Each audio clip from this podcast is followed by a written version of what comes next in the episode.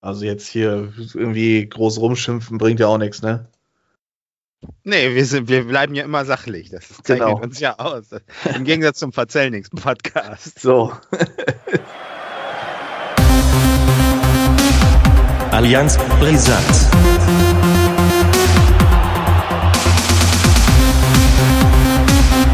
Allianz brisant. Hallo und herzlich willkommen zu einer neuen Folge von Allianz Brisanz. Und ich begrüße am anderen Ende den Ole. Zum 18. Mal hallo und ja. herzlich willkommen. Wir sind volljährig. Ja, wir sind volljährig. Die Rückrunde startet für uns jetzt. Ähm, mal gucken, ob wir 34 Spieltage durchhalten, wa? Ja, und, und, und was haben uns unsere Vereine da auch beschert? Das ist ja also durchaus ähm, etwas, worüber man reden kann und sollte. sollte, muss. Und ja, gut, eigentlich will man es vielleicht gar nicht so. Man will es eigentlich vergessen, aber ähm, ja, Allianz Brisanz hatte einen schwarzen Sonntag, würde ich mal sagen. Wa? Oh ja, Black Sunday. Angefangen hat das in der zweiten Liga. Ihr hattet ja den ehren Anstoß ja. als wir. Wir mussten erst abends um 18 Uhr ran. Ihr um 13.30 Uhr in ja. Würzburg. In, ja, ja, genau. Fang mal Und, an. Ja, ich habe doch, äh, ich habe es in der letzten Folge doch eigentlich alles gesagt dazu schon, dass ich mir sowas schon denken kann. So, dass äh, man weiß, danach kommen so diese ganz harten Dinger. Man musste eigentlich die drei Punkte schon mal holen, damit man im Stadtderby mit einer breiten Brust auftreten kann. Und was passiert? Es passiert genau das, was ich gesagt habe. Äh, eine Niederlage, 3 zu 2. Ähm, ja. ja, wo fangen wir an? Ja, dann, dann, ja. dann, sind wir schon fertig, oder nicht? Ja, im Grunde genommen. Ja, also ich, ich versuche mich jetzt ein bisschen runterzufahren, damit ich nicht das wieder alles hochkocht und so, aber ja, im Grunde habe ich es dann irgendwann ja auch, äh, irgendwann habe ich glaube ich auch eine Zeit lang abgeschaltet, bin rausgegangen auf der Terrasse, weil ich konnte konnt mir das nicht mehr angucken. Mhm. Im Grunde war das für mich ja, ich habe das ein bisschen überspitzt formuliert, eigentlich eine Kopie des Hinspiels, nur dass Würzburg jetzt effektiver war. Das ist zwar vielleicht ein bisschen hart formuliert, aber guck dir mal die erste Halbzeit aus dem Hinspiel an. Das war im Grunde genommen ähnlich. Mhm. Würzburg besser, ähm, haben aber da einfach auch nicht die Chancen genutzt. Und dann haben wir halt in der zweiten Halbzeit eiskalt zugeschlagen und das Ding dann nach Hause gefahren. Aber das war mit, das war ja schon so der erste, das erste Spiel, wo man dann auch dachte, äh, hm, da läuft nicht alles rund und so, ne? Und äh, mhm. das hat sich jetzt also wieder so ein bisschen gespiegelt. Und dieses Mal haben sie eiskalt zugeschlagen, kann man sagen. Es ist ja, im Grunde fing das ja schon an mit der ersten Aktion von Ulreich, der Rückpass.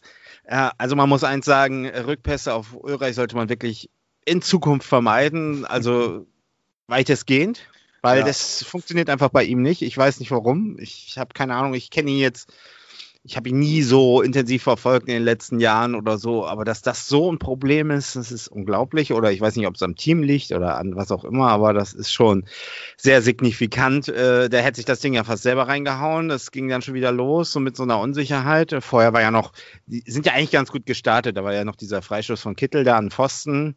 Mhm. Ähm, aber so nach zehn Minuten ging das schon los mit diesen Unsicherheiten. Dann kam ja dieses Pan Pleiten, Pech und Pannentor da mit, mit äh, Jamara schießt äh, Haier, glaube ich, ab.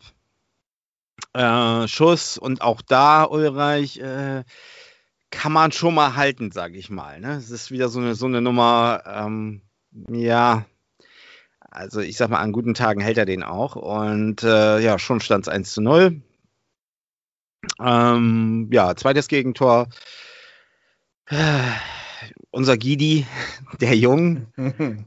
äh, ich, das ist auch so eine Sache, das wird irgendwie nichts mehr mit ihm. Ich, ähm, ich bin so immer so weit weg davon oder ich möchte das eigentlich nicht, dass man sich immer so auf einen Spieler fokussiert, weil im, das war ein kollektives Versagen mhm. an dem mhm. Tag. Ne? Das, das muss man schon so sagen, aber es ist einfach so, also zumindest in der Innenverteidigung, das, das wird nichts mehr. Und ich hoffe und bete auch, dass der Montag nicht, nicht spielt. Also äh, ich glaube auch, äh, wenn das so weitergeht und der noch, sich nochmal so, so Böcke leistet, dann wird's so, dann kommt Sakai reloaded. Ne? Also dann mhm. werden sich alle auf ihn einschießen und am besten steckst du den jetzt erstmal bis zum Saisonende am besten auf der Bank, weil das funktioniert so nicht. Ähm, das ist einfach ich sag mal, wenn wir in Führung liegen, so wie gegen äh, in der ersten Halbzeit gegen ähm, Aue, dann fällt er gar nicht auf, dann macht er auch ganz gute Sachen. Aber wenn es immer so in Drucksituationen gerät, alles, dann wird es immer schwierig bei ihm. Und äh, Mhm. also da hat er auch eine unglückliche Figur gemacht. Ähm, Stand 2 zu 0. Ähm, ja, und äh, es plätscherte so vor sich hin, aber Halbzeit. Ja, nach der Halbzeit dann gleich das 3 zu 0. 3-0 durch Sondheimer. Genau, auch wieder so, so ein Ding, einfach so wie, durch wie Slalomlauf, einmal so durch, Schuss, rechte Ecke, äh, drin ist er.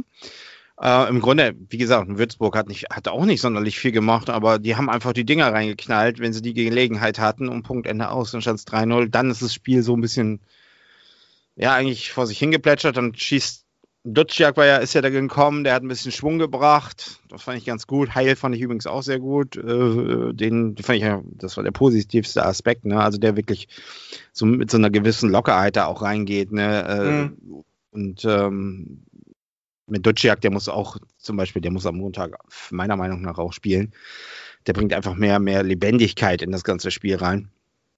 Aber das Und- Tor war ja eher so, so Das ein Tor- Frustding, Ja, oder nicht? war Frust, aber war ein schönes Ding. Aber was ich bezeichnend fand, ist, dass danach, das war ja noch, welche Minute war das? Du hast das wahrscheinlich 72. 72. Na, also gut, 3-1. Ne? Sind ja, Ja. noch 18 Minuten plus Nachspielzeit. Ne? Genau. Da fehlte mir, und das ist der Punkt, da fehlte mir genau das, was so ich eigentlich in den letzten Spielen und in, in der Hinrunde auch schon eigentlich als positives Zeichen gesehen habe, dass dann Terodde kommt und so, jetzt geht's los, jetzt haben wir aber nochmal richtig auf dem, auf dem Deister hier. Na, jetzt versuchen wir nochmal alles und scheißegal, ob wir das 4 zu 1 kriegen, aber wir versuchen das jetzt nochmal. Und Mhm. das hat mir gefehlt. Also wenn du da auch so die Mimik der Spieler, äh, Gestik und Mimik verfolgt hast, da ist kein Ruck durch die Mannschaft gegangen. Das ist dann weiter so vor sich hingeplätschert und dann kam das 3 zu 2 am, am, recht, am Ende von, von äh, unserem Helden Bobby Shoe Wood. Ähm, das kann man ja auch so sagen, das war ja eher ein Zufallstreffer. Das war ja nicht, weil die gedrückt und ge- gedrückt haben ohne Ende. Das ist einfach nochmal eben dann entstanden. Das war auch viel zu spät. Dann kommt noch hinzu, dass Onana äh, eine gelb-rote Karte bekommt. In meiner Meinung nach, äh, das wird ja überhaupt nicht diskutiert, aber meiner Meinung nach, das ist ein totaler Witz gewesen. Also da habe ich überhaupt nichts gesehen. Also wirklich nie, überhaupt nichts gesehen. Also dass man Mhm. dafür eine gelbe, ich habe mich letzte Woche schon echauffiert, aber gut, da kann man dr- drüber diskutieren. Aber das fand ich jetzt wirklich, äh, also wirklich sehr merkwürdig, diese Karte. Ähm, aber gut, auf den sollte man sich auch nicht einschießen. Ist ein junger Spieler, kann passieren, den muss man auch schützen. Äh, von dem sollte man auch nicht so viel erwarten. Na, da sind eher so, so andere Spieler gefordert, wie äh, zum Beispiel, ich, was für mich immer, immer noch ein Phänomen ist, ist ja Narei, ne? Denn, denn Ja. der fängt meistens an, der fängt meistens an in der Saison, spielt richtig geniale Spiele, super, wo du denkst, geil und so, das ist echt ein super, schon von Anfang an in der ersten Saison schon war das so. Und irgendwann kommt zu dieser Punkt, da, da kommt dann einfach gar nichts mehr. Und den fand ich wirklich am schwächsten, muss ich sagen. Also Mhm. der äh, am Anfang, in der Anfangsphase, diese Pässe, diese, diese lustlosen Bälle ins Ausgeschossen, äh, Diagonalbälle, die überhaupt nicht ankamen und also so, das war nun wirklich richtig schwach und, äh, und das hat er eben auch. Und es ist wirklich, also bei ihm ganz, ganz ähm, ambivalent, kann man sagen. Ne? Also das ähm, fand ich wirklich schwach. Ähm, für mich eine Ni- Niederlage mit Ansage, auch wenn der Platz, da fangen sie an, dann über den Platz zu reden. Den Platz, der wird äh, äh, am Millantor auch nicht viel besser sein. Das sind so Ja. alles Dinger, ne, das sind alles so Dinger, wo ich sage, ähm, das ist ein Spiel, das musst du annehmen, so wie gegen Sandhausen. Das habe ich letztes Mal auch schon gesagt, wo sie 4-0 gewonnen haben, aber im Grunde schlecht gespielt haben. Und diese Mentalität, dieses, es geht nicht darum, dass wir hier, wir sind der HSV, wir müssen hier spielerisch glänzen, wir sind der Tabellenführer, wir müssen was weiß ich was bieten. Nee, Mhm. müssen sie gar nicht. Ne, Im Grunde genommen müssen die versuchen, jedes Spiel zu gewinnen. Du siehst es anhand der Tabellenkonstellation und müssen Wege finden, sich auf den Gegner einzulassen. Und das fehlte mir in dem Spiel. Und, und wenn man gegen St. Pauli auch wieder so ankommt, wird das auch nichts werden. Man muss genau wissen, was einen da erwartet, nämlich die Form, einer der formstärksten Mannschaften und, und ein Burgsteller, der vorne auch ziemlich viel trifft, mehr als Te- Terodde ja auch momentan, taucht ja auch unter. Also ich meine, gut, der kriegt auch kaum Bälle, ne? das ist klar, aber Mhm. mh, mir fehlt auch bei ihm das, was ich so gut fand, nämlich dieses Aufbäumende, dieses, äh, wir packen das jetzt. Ne? Das äh, ist ihm im Moment eben auch nicht da. Da merkt man eben auch schon, da ist irgendwas im Kopf los. War ja schon gegen Fürth, so habe ich beim letzten Mal auch erzählt. Und ähm, da muss man eben eine Haltung haben. Vielleicht muss man auch einfach sich mal defensiv erstmal orientieren ne, äh, gegen St. Pauli und versuchen dann einfach ne, äh, die kommen zu lassen und wenn Ulreich ja mal einen guten Tag hat und da vielleicht mal drei Dinge auch hält am Anfang, ne? Mhm. Und dann, wo man denkt, ah, St. Pauli wird das heute schaffen und dann kommt der Konter und dann kommt das 1 zu 0 und dann glaube ich, ne, dann wird es so einen po positiven Effekt geben. Aber das muss auch erstmal, man muss sich taktisch da auch einstellen und äh, mir fehlte das gegen Würzburg total. Ähm, ja, und äh, wie gesagt, positive Effekte, pff, ja, man kann höchstens sagen, äh, dass Duciak und, und Bobby äh, dafür gesorgt haben, dass wir tatsächlich noch Tabellenführer sind, weil das Torverhältnis hätten wir 3-0 verloren. Mhm. Dann wären wir jetzt sicherlich, äh, nee, ich weiß nicht, auf welchem Platz wir wären, aber auf jeden Fall nicht auf dem Ich glaub, ersten. Zweiter, zweiter werdet ihr dann tatsächlich gerade. Ja, aber äh, du siehst ja, der Druck, der Druck wird enorm sein am Montag, weil äh, die anderen Mannschaften spielen alle und du musst davon ausgehen, dass die alle, ich weiß nicht, hm, ich habe die Partien jetzt gerade nicht vor Augen, gegen wen äh, Bochum, Kiel und Fürth spielen. Mhm. Aber du musst ja davon ausgehen, dass die alle auch ein Dreier einfahren werden. Dann stehen die alle vorm HSV und der HSV muss eben auch dann abliefern. Das ne? Der muss, der HSV muss, ist zum Siegen verdammt. Ich habe das schon mal gesagt. Sonst wird das eben nichts. Und ähm, ja. Aber kommen wir nochmal jetzt zum Spiel zurück selber. Also es ist ja in der 71 oder 72. Minute war ja dann Duziak äh, so nett und hat euch dann wieder so ein bisschen Hoffnung eingebläut, sage ich jetzt mal vorsichtig. Ja. Und wenige Minuten vorher ist halt äh, Heil für Kittel reingekommen. Ja. Ähm, und ihr hattet ja dann tatsächlich noch zwei Wechsel. Der nächste Wechsel passierte dann erst neun Minuten später. Hätte dann nicht vielleicht dann Ja. Tune ja. ähm, da schon reagieren sollen, vielleicht da schon Absolut. jetzt nicht unbedingt Wood und Wackenmann reinbringen. Vielleicht hätte es ja auch Jatta und, und, und äh, ja. Ja. Ja, gebe ich dir völlig recht. Äh, Ich finde auch, dass er manchmal hat das dann gemacht, äh, in der Halbzeit schon was verändern und, und ich bin auch der Meinung, wenn man nach 30 oder 35 Minuten merkt, das geht hier in eine völlig falsche Richtung, muss man da schon reagieren. Äh, Das ist ja, damit müssen die Spieler einfach umgehen. Ne, es ist eben auch so ein HSV-Ding, so eine Eitelkeiten und so, das, das ist alles beiseite. Es geht hier darum, dass, dass man irgendwie ein Ergebnis einfährt. Und wenn man selber merkt, oder wenn du eine Narei siehst in der ersten Halbzeit, den musst du nach eigentlich nach 30 Minuten raus, rausnehmen, zum Beispiel, meiner Meinung Mhm. nach. Ne?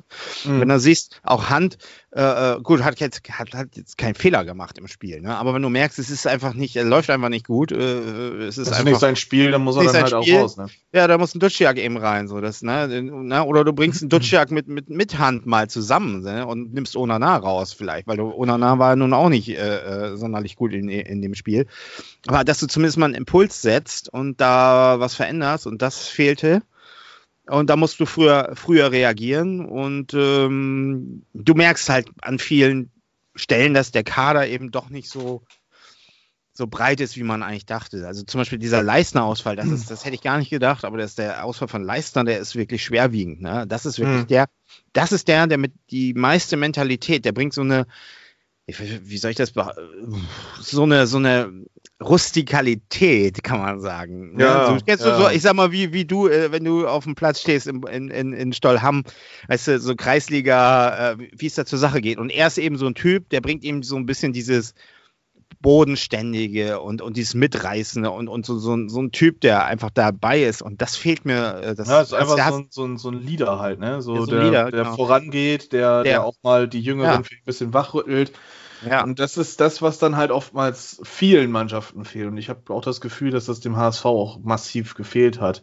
ja, ja. Ich denke auch, dass, dass ich denke auch, dass äh, Moritz Heyer da in der Innenverteidigung, ich meine, das ist eigentlich seine gelernte Position, aber ich glaube, der hat längst nicht diesen Impact auf das Spiel, wie wenn er auf der 6 gespielt hätte.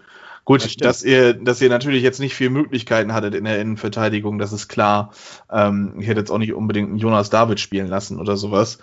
Ähm, Ja, das ist eben die, genau, das ist für Montag genau die Frage, weil äh, Ambrosius, äh, Ambrosius wird zurückkehren.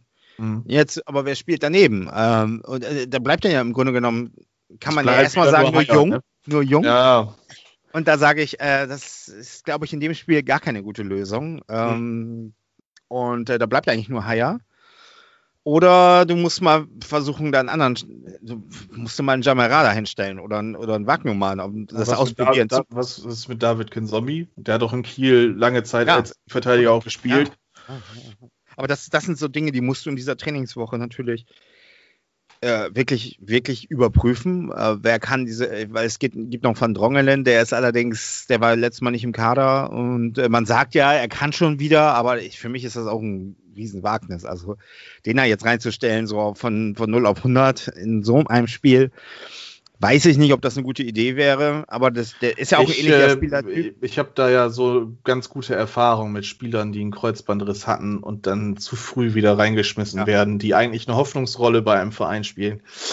Also äh, der HSV ist, glaube ich, gut beraten, wenn sie da geduldig bleiben und dann ja, sich wirklich die Hoffnung machen, so ab Spieltag 30 den eventuell dann wirklich effektiv einsetzen zu können. Ne?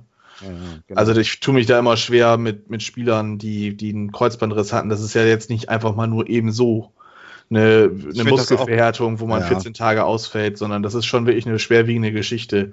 Mhm. Und äh, ich glaube, wenn dann Rick von, Drongel, äh, Rick von Drongeling dann für nächste Saison bei euch fit ist, egal ob jetzt erste oder zweite Liga, ähm, wird ja. das schon ein wichtiger Bestandteil sein. Also ich glaube, da sollten die, die Hamburger ein bisschen geduldig sein und sich den nicht verheizen, weil wenn er zu früh reinkommt, dann bricht das wieder auf und dann fehlt er noch ein Jahr und dann kannst du ihn ja. eigentlich schon fast abhaken. Also ja, ja, das ist richtig. Und ähm, das, das sehe ich auch so. Den sehe ich auch noch nicht als, als Alternative für Montag an. Aber was ich auf jeden Fall sage, ist, äh, man muss da diese Woche wirklich rumdoktoren und testen, wer kann diese Position einnehmen, wer auch eine Alternative zu Jung finden na, im Mittelfeld, sage ich mal, haben wir mehr Optionen. Ne? Äh, da gibt es einige äh, Möglichkeiten. Ne? Und hm. äh, um, Narei muss raus, meiner Meinung nach, äh, gegen, gegen ähm, St. Pauli, die ja, ich sag mal, offensiv sehr gut sind, aber defensiv natürlich auch immer für ein Gegentor gut sind äh, und vor allen Dingen, äh, da muss man schnelle Außenposition haben, da würde ich einen Jatta wieder reinschmeißen.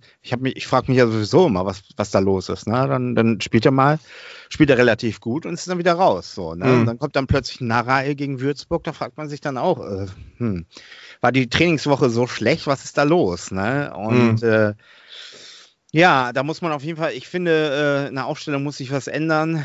Ähm, Duciak muss definitiv rein, meiner Meinung nach. Äh, der kann so ein bisschen, der bringt halt auch so ein überraschendes Momentum rein. Ne? Und ähm, ja, dann kann man nur hoffen, dass vielleicht mal Terodde wieder trifft und äh, ähm, und Winzheimer weiß ich nicht, was mit dem los ist. Der hat ja nun auch so ein bisschen irgendwie gerade eine Schwächephase, aber der wäre auch noch eine, wäre ja auch noch eine Alternative, sag ich mal. Ne? Aber ja. Zum Ausblick kommen wir ja aber auch erst. Ausblick äh, sind wir, also das sind eigentlich so die Punkte, also die mir so einfallen zum Spiel. Also im Grunde hat es mich nicht wirklich groß überrascht, sondern also eigentlich fühlte ich mich relativ bestätigt. Ähm, es gibt Baustellen, jede Menge beim HSV. Es ist äh, auch mit Ulreich. Es ist halt, den habe ich ja immer in Schutz genommen. Ne? Also äh, und gesagt, der braucht seine Zeit. Ist auch, sehe ich auch nach wie vor so. Also das Letzte wäre, den jetzt rauszunehmen ja, das, das wäre das, das bringt gar nichts, ne? Das bringt gar nichts. Äh, aber er muss jetzt auch einfach mal, auf Deutsch gesagt, muss er jetzt mal abliefern. Ne? Das ist mhm. jetzt, wird jetzt wirklich Zeit, jetzt kommt wirklich das äh, letzte Drittel, vielleicht die letzten zwölf Spiele.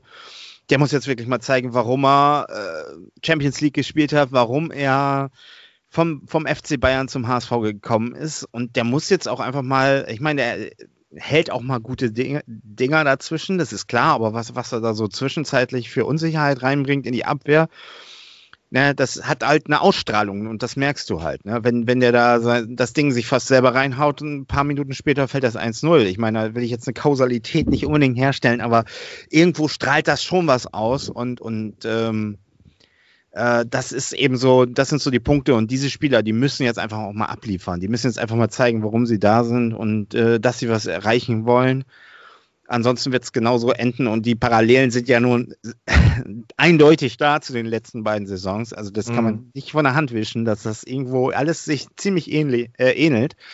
Die Rückrundenbilanz ist schlecht. Kann man auch nicht anders sagen. Es fing schon beim naja, ich muss jetzt hier, hier Lüch zitieren, das fing schon in Nürnberg an, stimmt auch. Beim Nürnberg-Spiel war es schon so ein bisschen so, da hat man sich schon mit dem Punkt zufrieden gegeben, hat auch nicht viel investiert in dem Spiel. Gegen, gegen äh, Düsseldorf war es auch so ein Plätschern. Gegen Aue hat man ein Spiel, was man völlig dominiert hat. Das hat an Darmstadt erinnert, vor zwei Jahren äh, außer Hand nehmen lassen. Ja, und äh, äh dann eben führt. Ja, das sind so Spiele, da musst du eigentlich auch einen Dreier einfahren mit der Dominanz, die du da hattest. Na, auch wenn es jetzt nicht ähm, eine Chance nach der anderen gab. Aber das ist eben ein Heimspiel und da hast du dann halt einen Verfolger, da musst du eben dann eben die Punkte mal holen. Ne? Und äh, ja, das. Ja, Verfolger äh, und gegen Verfolgern Punkte holen. Da hast du ja, ja. eigentlich jetzt mir eine, eine gute Überleitung gegeben, ne? Ja. Zum S-Tor Werder. So, äh, den Ausblick muss ich ja noch machen, oder nicht? Den machen wir gleich. Den machen wir gleich. Am ah, Sutje, Sutje. Sutje. Ja, äh, ja, wie du gesagt hast, äh, gegen Verfolger dann mal drei Punkte holen. Das wäre schön gewesen. Ähm, was hast du von dem Spiel mitbekommen bei Werder? Hm, das habe ich sogar, das habe ich sogar in Versuch, größeren Teilen als beim letzten Mal gesehen, ja. Ich, äh, ja, siehst du, also guckst gut war es nicht. Gut Freitag guckst du ja. bitte kein Fußball, denn ich habe das Gefühl, wenn, wenn du Werder guckst, dass das nie ja. was wird. ich habe auch schon Siege gesehen, also das kann nicht sein. Ja, nein. Äh, Werder hat in Hoffenheim gastiert, um 18 Uhr ging es los und ähm, ja, man war irgendwie in ganz Bremen so, so, eine, so eine leichte Euphorie hat sich breit gemacht. Ähm, der Verein hat dafür gesorgt, einerseits, weil man immer irgendwie sich als relativ souverän dargestellt hat. Und äh, ja, dann kommt das Hoffenheim-Spiel. Hoffenheim ähm, vor dem Spiel, vor 18 Uhr, tatsächlich mit äh, gleicher Punktzahl. Ein Spiel mehr und der schlechteren Tordifferenz hinter uns. Und ähm, gerade mit Hinblick darauf, dass wir halt nur mal ein Spiel weniger haben zurzeit, ähm, wäre es ganz lukrativ gewesen, eventuell Hoffenheim einfach mal zu schlagen. Gänzlich unmöglich war es ja nicht. Hoffenheim war am Donnerstag äh, vorher noch äh, mit Molde beschäftigt. In Villarreal wurde gespielt. Es ist 3 zu 3 ausgegangen. Da hat man sich auch nicht unbedingt mit Ruhm bekleckert. Ähm, Dazu kam eine absolute Personalnot bei den Hoffenheimern. Ähm, man hat mit Ach und Krach einen 18-Mann-Kader zusammengestellt und äh, ja, man ist auch mit einer Innenverteidigung gestartet, die mehr als abenteuerlich klingt. Äh, ich glaube, Grillitsch, ein Ex-Werderaner, hat äh, zentral in der Dreierkette angefangen zu agieren. Vogt war nämlich gesperrt. Ähm, ja, und dann kam ähm, Kasim Adams rein, spielte dort äh, ebenfalls und ich glaube, Bogarde war das, ich bin mir nicht ganz sicher. Ähm, auf jeden Fall war die, die Innenverteidigung und allgemein die Aufstellung bei Hoffenheim relativ abenteuerlustig sogar. Und ähm, es machte sich so, so ein bisschen mehr Hoffnung dann tatsächlich noch in einem breit. Äh, Richards war es nicht Bogarde. Richards hat gespielt, also Richards, Adams und äh, Grillitsch. Und Werder eigentlich, bis auf dessen, dass äh, Augustinsson ausfiel, ähm, mit der möglichsten Bestbesetzung äh, gestartet. Ähm, ja, und dann geht's los. 18 Minute gibt's eine gelbe Karte für ähm, Toprak äh, wegen einem absichtlichen Handspiel. Hat damit den Spielfluss blockiert. Kann man machen. 18 Minute ist ein bisschen zu früh für sowas, meines Erachtens auch. Ähm, und dann wirkte Toprak ab da so ein bisschen gehemmt, hatte ich das Gefühl. Ähm, ab da wirkte Werder, beziehungsweise Werder wirkte eigentlich auch von Sekunde 1 irgendwie nicht ganz fit. Also im, im ganzen Kollektiv. Also das war wirklich ganz, ganz grausam. Du hattest jetzt nicht einen Spieler, wo du gesagt hast, okay, der hat sich so ein bisschen dagegen aufgebaut. Manchmal hast du ja auch so einen Tag, wo nichts läuft und manchmal passiert das dann auch, dass alle elf, die dann auf dem Platz stehen, das dann auch irgendwie nicht hinkriegen. Und das ist ja auch überhaupt gar keine Schande. Also Hoffenheim, nur weil die jetzt in der Liga mal relativ weit unten stehen, beziehungsweise nicht oben, wo man sie ja eigentlich immer irgendwie hinordnet, also so zumindest an den europäischen Rängen sieht man sie ja meistens. Ähm, heißt es ja nicht, dass die schlecht sind. Sie spielen in der Euroleague eigentlich eine relativ gute Saison auch und ähm, man hat sich auch so ein bisschen gefangen, habe ich das Gefühl, in Hoffenheim. Und auch Munas Dabur kommt so langsam wieder in Fahrt und macht seine Tore auch leider gegen Werder Bremen. Und ähm, ja, und dann so ab Spielminute 20 ähm, hörte Werder auf, auf einmal Fußball zu spielen. Also vorher war das auch nicht unbedingt der große, gute Fußball, den man äh, auf den Platz gebracht hat, aber ähm, wie gesagt, im ganzen Kollektiv einfach schwach. Also Bittenkurt hat überhaupt nicht ins Spiel gefunden. Rashid Sassagen, also alles, was so für die Offensive zuständig war, total abgemeldet vom Spiel. überhaupt nicht ins Spiel gefunden. Ähm, also es ist wirklich ganz, ganz, ganz grausam. Und das ist dann halt auch äh, So, so, da fehlte mir der Moment, wo ein Spieler einfach mal eine gelbe Karte mit Absicht sich abholt und einfach mal jemanden wehtut. Also jetzt nicht unbedingt verletzt, aber einfach mal jemanden wehtut, einfach mal einen umzuholzen. Ähm, so, so ein, so ein, so ein, ja, Thorsten Frings halt, der hat das gerne auch mal gemacht, wenn es da nicht so ganz gelaufen, Oh ja. gelaufen Ja. hat. Besonders gegen den HSV. Genau, da war er dann auch Ja. berühmt berüchtigt für, dass Ja. er einfach mal eben seine Mannschaft dann so ein bisschen wach gemacht hat. Einfach mal da einen umgeholzt hat. Und das fehlt Werder einfach schon seit ja, letzter Saison im Prinzip. Also da ist keiner, der, der dann mal da dieses Risiko eingeht. Ähm, Bargfrede war da auch mal für bekannt. Der hat, da war ich sogar live im Stadion gegen Ingolstadt. Das erste Spiel, wo, Ingolstadt im Weserstadion war, ähm, lief überhaupt nicht für Werder. Und in der 90. Minute in der Nachspielzeit, ich glaube vierte Minute in der Nachspielzeit, der Schiri hatte schon die Pfeife im Mund, knallt äh, dann, dann äh, Bargfrede irgendein Ingolstädter von hinten um. Und sowas fehlt einfach. Hat dafür auch rot gekriegt, war seine einzige rote Karte in seiner Karriere. Ähm, aber sowas fehlt halt einfach. Einfach jemand, der da mal wie ich dann reingeht, einfach wehtut, einfach Ja. beißt und einfach mal sagt, so Leute, ey, stattfinden jetzt bitte. Und dann in der, das 1 zu 0 von BU in der 26. Minute, Friedel und Toprak äh, versuchen da auf Abseits zu Ich spielen. wollte gerade sagen, das war das, das war das, äh, wo sie erst abseits entschieden haben. ne? Oh, ja, also Ja, ja. Und es, also das war wirklich ganz, ganz traurig. Friedel hebt den Arm, beschäftigt sich dann so diese berühmten 21, 22, 23, diesen Augenblick, dann eher damit zum Linienrichter zu gucken, beziehungsweise zum Unparteiischen, als dann loszulaufen. Mhm. Ähm, und, und Toprak schaltet auch einfach viel zu spät. Also irgendwie war da Müdi Müdigkeit oder so im Spiel. Ich kann es mir nicht erklären, was das war. Auf jeden Fall dann 1 zu 0. Blödes Gegentor. Sah richtig blöd aus. Es war ein einfacher Diagonalball in die Spitze von, von Samaseku. Und, und dann steht das da 1 zu 0. Also Hoffenheim bis dahin auch nicht wirklich die offensiv bessere Mannschaft. Es war bis dahin ein absolutes Mittelfeldgeplänkel. Nur Werder hat dann einfach noch weniger stattgefunden. Beim 2-0, das von, von Baumgartner, kriegt Baumgartner von Toprak und Friedel Geleitschutz bis zur Unendlichkeit wahrscheinlich. Also der hätte auch durchs Tor laufen können. Ich glaube, da wären sie nicht rangegangen. Und auch da fehlt mir einfach so dieses Risiko. Ja gut, dann heult sich ihn um. Entweder spiele ich den Ball und es gibt keinen Elfmeter und im, im schlechtesten Fall gibt es Elfmeter. Rote Karte, kann, also Doppelbestrafung gibt es ja nicht mehr, außer du klopfst da irgendjemanden halb tot im Strafraum. Äh, dann ist es noch eine andere Geschichte. Und dann hast du da halt beim Elfmeter noch die Chance, dass der Ball entweder rüber oder daneben geht oder der Torwart hält mal und wird, ja, mein Gott, dann fällt auf wieder das 2-0, aber es sieht nicht so kläglich aus. Und dieses, diese, diese Wirkung, die das dann im Endeffekt hat, dass ich dann da so einen Spieler durch den 16er laufen lasse mit meinem Mitspieler, das ist schon, also da habe ich gedacht, boah, geil, jetzt geht das wieder los, wir haben endlich Werder aus der letzten Saison wieder zurück. Und Mhm. dann Halbzeit, ähm, ja, Hoffnung war getilgt. Also nach dem 2-0 war bei mir die Hoffnung auch auf den Punkt eigentlich relativ gering.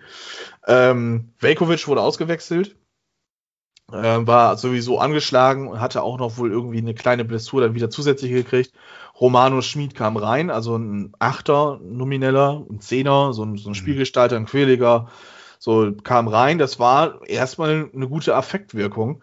Und ähm, Kofeld hat sich dann auch in der zweiten Halbzeit versucht, von der Dreierkette endlich mal zu verabschieden, also Dreier-Fünferkette. Und hat dann tatsächlich in einem 4-4-2 mit einer Raute angefangen zu agieren. Das, was Werder eigentlich spielen wollen würde. Nur fehlt halt so dieser Sechser bei Werder, der dann das halt im Idealfall ausspielen kann. Und ähm, ja, man hat es versucht. Es wirkte auch in den ersten drei Minuten so, als würde Werder sich aufbäumen. Mhm. Aber dann kam halt, ja, Bebu Ja. auf Dabur und der steht dann im Rücken von zwei, drei Innenverteidigern und äh, kann dann aus, was waren das, fünf, sechs, sieben Metern einschieben. Das war in der 50. Minute. Äh, ab dahin plätscherte das Spiel vor sich hin. In den 90. Äh, kam dann noch dieser Giorgino Rütter dann auf einmal ähm, zum Schuss sein erstes Bundesligaspiel, oder nee, sein zweites Bundesligaspiel, aber sein erstes Tor. Ähm, war ein Sonntagsschuss aus der zweiten Reihe abgeschlossen und dann war es das. Also das war nicht unbedingt das, das schönste Spiel von Werder. Man hat sich ganz schön die, ähm, die, die Tordifferenz auch kaputt gemacht. Also die war ja relativ Mhm. gut sogar. Man hatte nur minus drei Tore. Mhm. Und ähm, mittlerweile ist es dann halt so, dass, äh, dass es jetzt mit einem 4 zu 0 im Rücken ein bisschen schlechter aussieht. Ähm, offensiv überhaupt gar keine Strahlkraft. Also Rashid Sassagen, auch Bittenkurt, absolut alle ohne Effekt. Bittenkurt, da habe ich mir auch noch aufgeschrieben hier, ähm, hat dann die Standards übernommen, weil Augustinsson ja nicht gespielt hat. Auch die Standards seit Jahren allgemein ähm, ganz katastrophal. Augustinsson bei den Ecken, das ist so eine Geschichte, das funktioniert ab und zu mal. Ähm, bei Werder, sobald es irgendwie Freistöße aufs Tor gibt, also so, so diese 16 ja. bis, bis 25 Meter Range, sage ich jetzt mal. Mhm. Wo man sagt, den kannst du direkt aufs Tor bringen. Absolut ungefährlich, geht immer rüber. Bittenkurt ist da meines Erachtens überhaupt keine Option. Also der hat dann die, die ersten Ecken reingebracht, ein paar Freistöße geschossen. Das ist schon ganz, ganz, ganz traurig gewesen tatsächlich. Und das Schlimme ist an dieser Niederlage, dass man halt äh, hoch 4 zu 0 verloren hat, dass man sich da so eine Klatsche eingefangen hat. Und ähm, ja, das äh, Torverhältnis sich ein bisschen kaputt gemacht hat dadurch. Ja, das, ich sag mal, das äh, kulminiert alles doch wahrscheinlich in diesem Spiel, dann äh, diesem Nachholspiel gegen Bielefeld. Ich glaube, das ist es äh, wirklich die Partie, äh, die müssen sie dann wirklich gewinnen, um, sage ich mal, sich da irgendwie abzusetzen. So, ne? das, also selbst äh, dann, also selbst dann ist es immer noch so eine Geschichte. Ja, also, aber ich glaube, das ist schon ein ziemlich wichtiges Spiel. Ich meine, gegen, ich sag mal, jetzt spielt er gegen Frankfurt, ja. Aber das ist ja, ja schon genau. der Ausblick, ja. Aber ja. Äh, das ist natürlich die mal auch, das ist ja alles sehr ähnlich, sage ich mal, zwischen unseren beiden Vereinen. Das ist ja auch, Frankfurt ist ja auch gerade aktuell so die Mannschaft der Stunde, kann man ja sagen. Ja, schon, ja ne? genau. Das genau. ist ja äh, neben Wolfsburg vielleicht so die äh, wirklich auch gerade alles gewinnen. Und ähm, ja, und, und wir spielen gegen St. Pauli, die gerade alles gewinnen. So, das ist schon witzig. Ja, ist, also Bielefeld ist ein enorm wichtiges Spiel. Ähm, keine Frage. Der Zeitpunkt, wo, wie es jetzt angesetzt worden ist, ich finde den ist halt noch, echt ja. kritisch. Ne? Also das ist, wenn ich mir das jetzt mal wirklich angucke, also ich gehe jetzt mal eben, rufe ich mir mal nochmal auf, damit man jetzt auch wirklich die Daten einfach mal wirklich nochmal vor sich stehen hat. Das ist jetzt Freitagsspiel gegen äh, Eintracht Frankfurt. Dann kommt das Regensburg-Spiel, äh, das Regensburg-Spiel das wird ja jetzt gleich auch noch eben thematisiert, beides jeweils.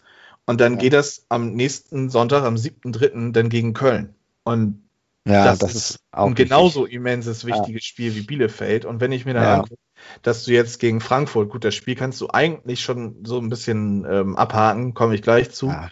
Ähm, Regensburg Pokal wäre wichtig, also ist wirklich wichtig, alleine für die Mannschaft, dass man da den Sieg holt, um sich wieder so ein bisschen aufzubäumen. Denn ich gehe jetzt einfach mal wirklich mit einer Niederlage gegen Frankfurt aus dass man da nochmal sich so ein bisschen Mut holt. Dann spielst du gegen Köln, hast aber am Dienstag gespielt. Köln wird nicht am Dienstag gespielt haben oder am Mittwoch. Die sind ja nun mal gegen Regensburg rausgeflogen. Deswegen ist der Pokalsieg, also ein Sieg im Pokal relativ wichtig, damit sie damit mit Schwung, sage ich mal, gegen. Ja, ja genau, genau. Ja? Aber ja. wenn ich, wenn ich mir dann angucke, dass Regensburg jedes Mal im Elfmeterschießen weitergekommen ist, ist das ja. dann halt so eine Geschichte, wo man dann so ein bisschen Bammel vorhaben muss, dass das Spiel über 90 Minuten geht, mhm. wenn wenn es ja. über, über die absolut volle Distanz geht, mit einem Elfmeterschießen und wer da dann auch weiterkommt, dann frage ich mich, ob der Fitnesszustand bei Werder dafür überhaupt ausreicht. Denn der Kader ist nicht darauf ausgelegt, ähm, eine, eine Doppelbelastung zu haben. Überhaupt nicht. Also, wenn ich mir das angucke, dass die erste Garde immer relativ sich gut anhört, äh, dahinter aber nichts mehr kommt, dann tut das schon so ein bisschen weh. Und dann hast du Köln und dann drei Tage später darauf Bielefeld. So, das sind dann jetzt drei immens wichtige Spiele nach dem Frankfurt-Spiel. Und ähm, wenn du es jetzt dann ja im Prinzip hinkriegst, äh, gegen Frankfurt dir die nächste Pleite einzuheimsen, auch wieder über so ein 3-0 zu sprechen, mhm. ähm, dann hast du A, in den letzten drei Bundesligaspielen kein Tor mehr geschossen. Das darf man ja auch nicht vergessen. Freiburg kein Tor geschossen, Hoffenheim kein Tor geschossen.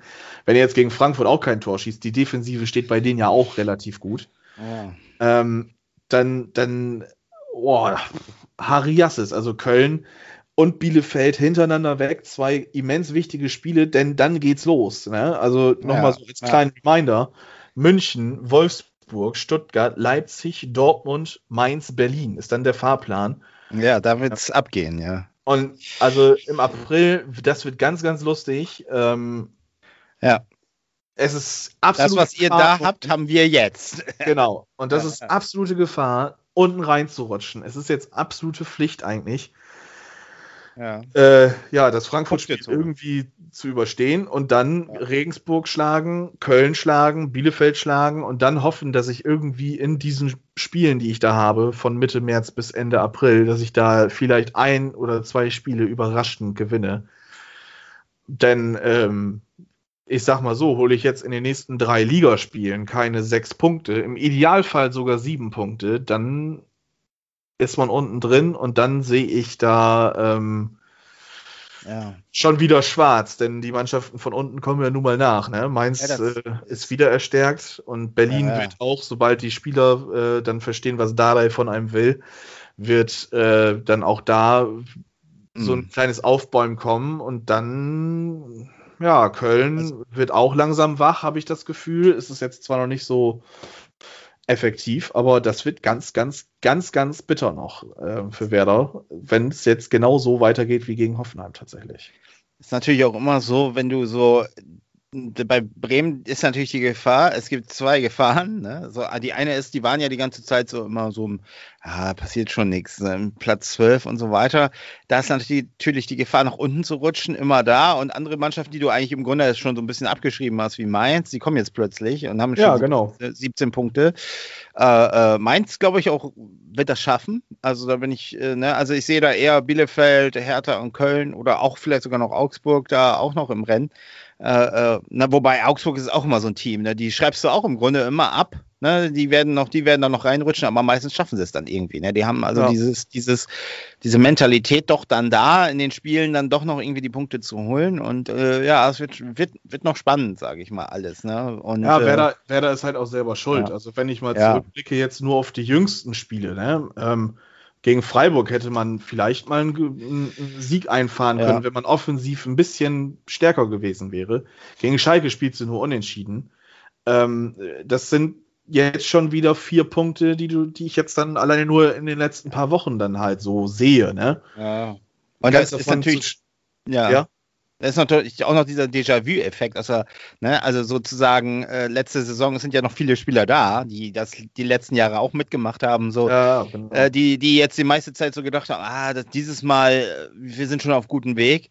Und wenn dann jetzt noch eine Niederlage kommt und die anderen kommen, dann geht das im Kopf dann auch wieder los. So, ne? Ja, und rutschen natürlich. wir, äh, haben wir wieder eine Relegation oder sowas. Ne? Kann ja alles ja. wieder kommen. Und äh, ist schon psychologisch schwierig, glaube ich auch. Also das, das Potenzial äh, dahingehend, ähm, ich meine, das ist jetzt hart zu sagen, nur weil wir jetzt 4-0 verloren haben gegen Hoffenheim. Das kann ein Ausrutscher sein und Freitag ja. gewinnen wir überraschend gegen Eintracht Frankfurt auf einmal. Das kann ja auch. Ja. Ne, Im Fußball kannst du ja nicht, kannst ja nicht äh, absolut vorsehen, ähm, was passiert. Aber ähm, es ist natürlich hart dann zu sagen, okay, wir haben jetzt gegen Hoffenheim 4-0 verloren, wir rutschen jetzt runter. Das ist hart. Aber ähm, es, äh, das Potenzial dahingehend, das ist einfach absolut jetzt gegeben. Viele werden vielleicht wieder den Arsch auf Grundheiß haben, wie du ja gesagt hast, die, die das letzte Saison mitbe mitbekommen haben. Und ähm, dann bist du nach ja. so Spielen wie gegen München, Wolfsburg, Leipzig, Dortmund, also das sind wirklich Hammerwochen, die du dann jetzt vor dir hast. Ja, ne? ja, ja. Von daher auch das Pokalspiel ist natürlich einerseits eine, eine Riesenchance und andererseits eine Riesengefahr. So, ne, das ist ein zweischneidiges Schwert. Ne? Ja. Äh, einerseits ist natürlich, also ich bin ja der Meinung, das musst du natürlich äh, unbedingt gewinnen, weil du bist im Halbfinale im Pokal, sage ich mal. Ne? Natürlich, natürlich. So, auch finanziell. Äh, und dann noch ist noch ist ein, finanziell und dann noch ein Spiel und du bist in Berlin. So. Ja. Und das muss dann auch erstmal gespielt werden, Finale. Genau. Und, und äh, Bayern sind raus. Also das, das musst du natürlich ernst nehmen, die Nummer. Und äh, das ist eine Riesenchance. Auf der anderen Seite ist natürlich auch so, es gibt ja auch immer so diese, diese Phänomene, dass es Mannschaften gibt, die total schlecht sind in der Liga, aber im mhm. Pokal durchstarten und fast bis oder bis ins Finale kommen. Das gibt es ja nun auch. Ne? Weil ja, natürlich. da in dem, dem Wettbewerb funktioniert es. Man geht mit einer ganz anderen Einstellung rein, so nach dem Motto, ja, das ist jetzt ein K.O.-Spiel. Da geht es nur darum, im Ligaspiel geht es um drei Punkte oder möglichst viele Punkte zu holen. Und die anderen spielen ja auch alle, ne? Und ja. äh, das ist eben der Punkt. Das ist ein ganz, andere, ein ganz anderer Wettbewerb und ähm, ja, kann, kann immer so oder so laufen. Und äh, ist schon, das ist jetzt schon, der Trainer ist jetzt wirklich gefragt, das gut zu moderieren, würde ich sagen. Ja, dann moderieren wir doch jetzt erstmal den Ausblick an. Ähm, fangen wir mal chronologisch an, würde ich sagen, oder? Ja. Freitag, Werder Weiter. zu Hause gegen Frankfurt. Ja. Ähm, ja, ich halte mich kurz. Also alles über einen Punktgewinn ist erstmal eine Überraschung für mich nach diesem Auftritt in Hoffenheim. Also ja. nach dem jüngsten Ergebnis.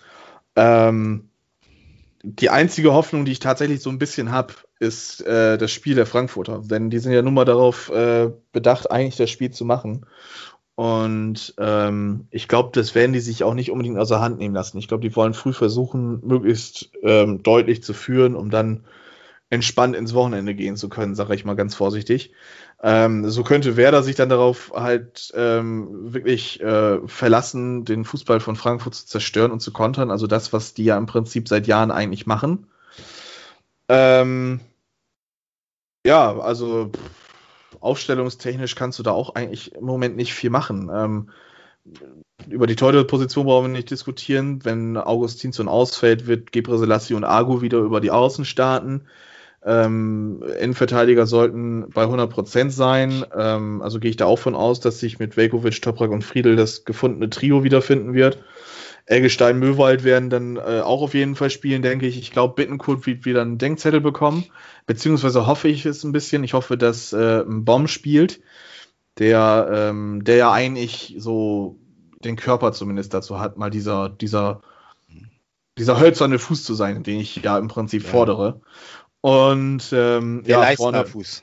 Ja, genau, der Leistner Fuß. und äh, vorne wird es dann auch wieder auf Rashica und Sargent dann zurücklaufen, äh, weil einfach Selke und Füllkrug nicht die schnellen Konterstürmer sind, sondern eher diejenigen, die vorne dann äh, vollstrecken.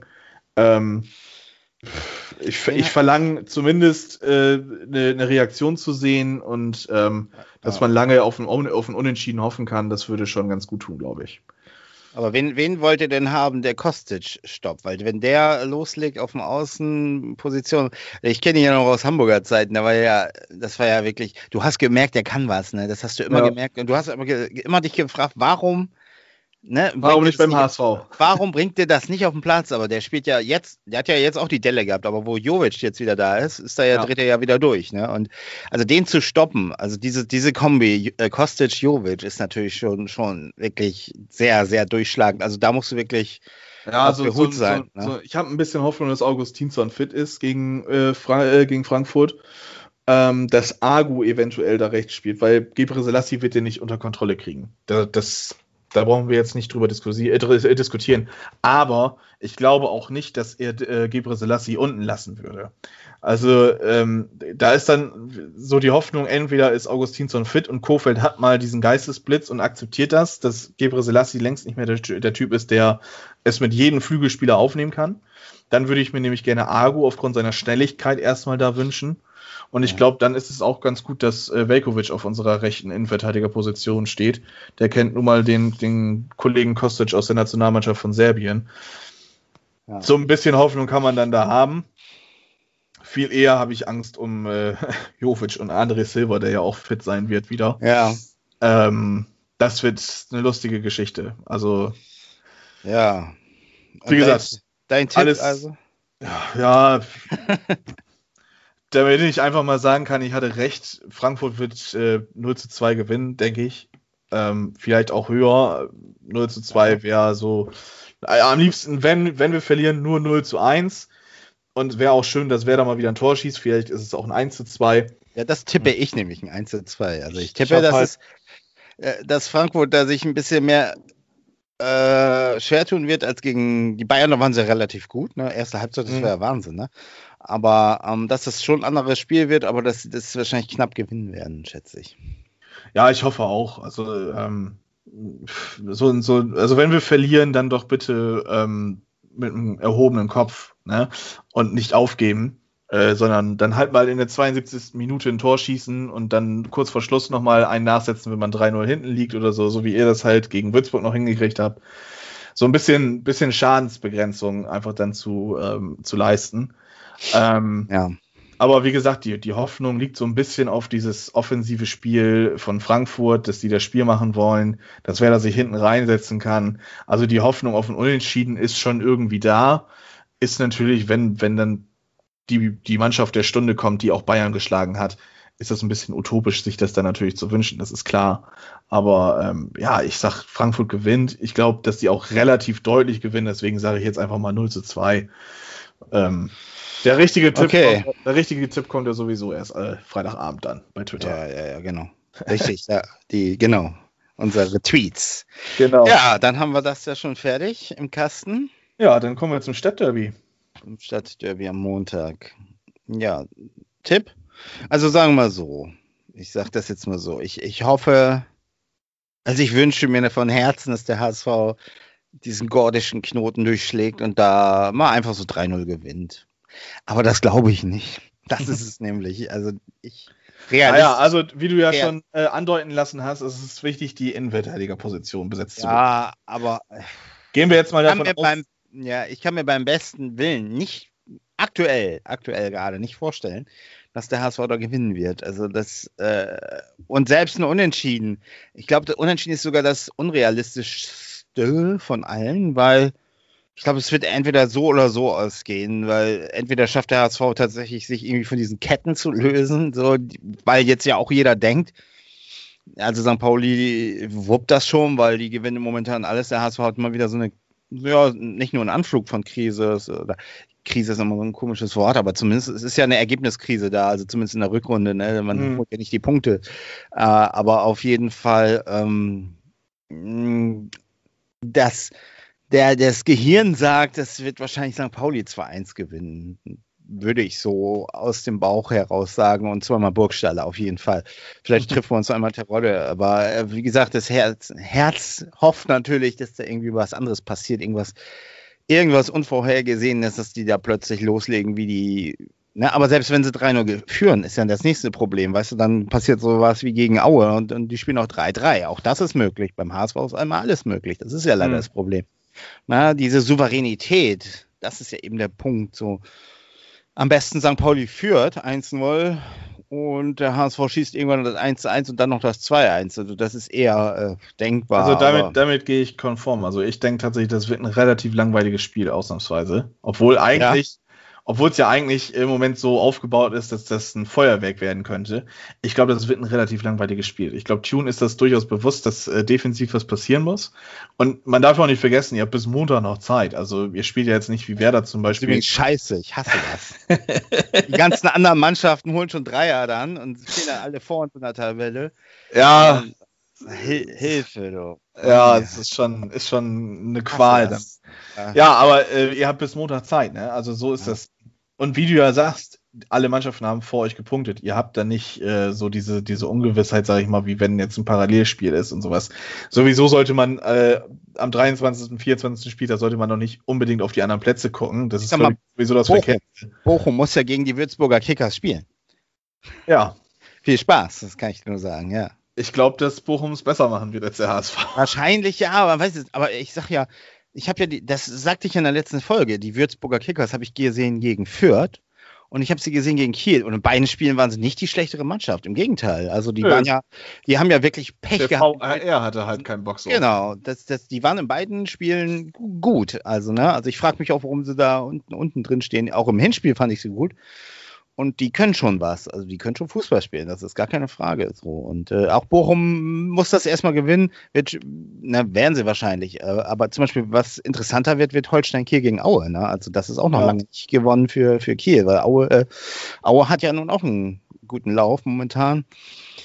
Aber Ja. kommen wir, kommen wir zurück Ja. zum Stadtderby. Ich muss ja auch noch meinen Ja, Tipp ja, bitte, bitte, bitte. Also du sagst, das wird so ein, so ein, so ein, so ein eigentlich auch ein prädestiniertes Unentschieden-Spiel irgendwie, aber irgendwie kannst du dir auch kein Unentschieden vorstellen. Ich sag, das geht unentschieden aus. Ich glaube nämlich, dass der HSV relativ zeitig in Führung geht.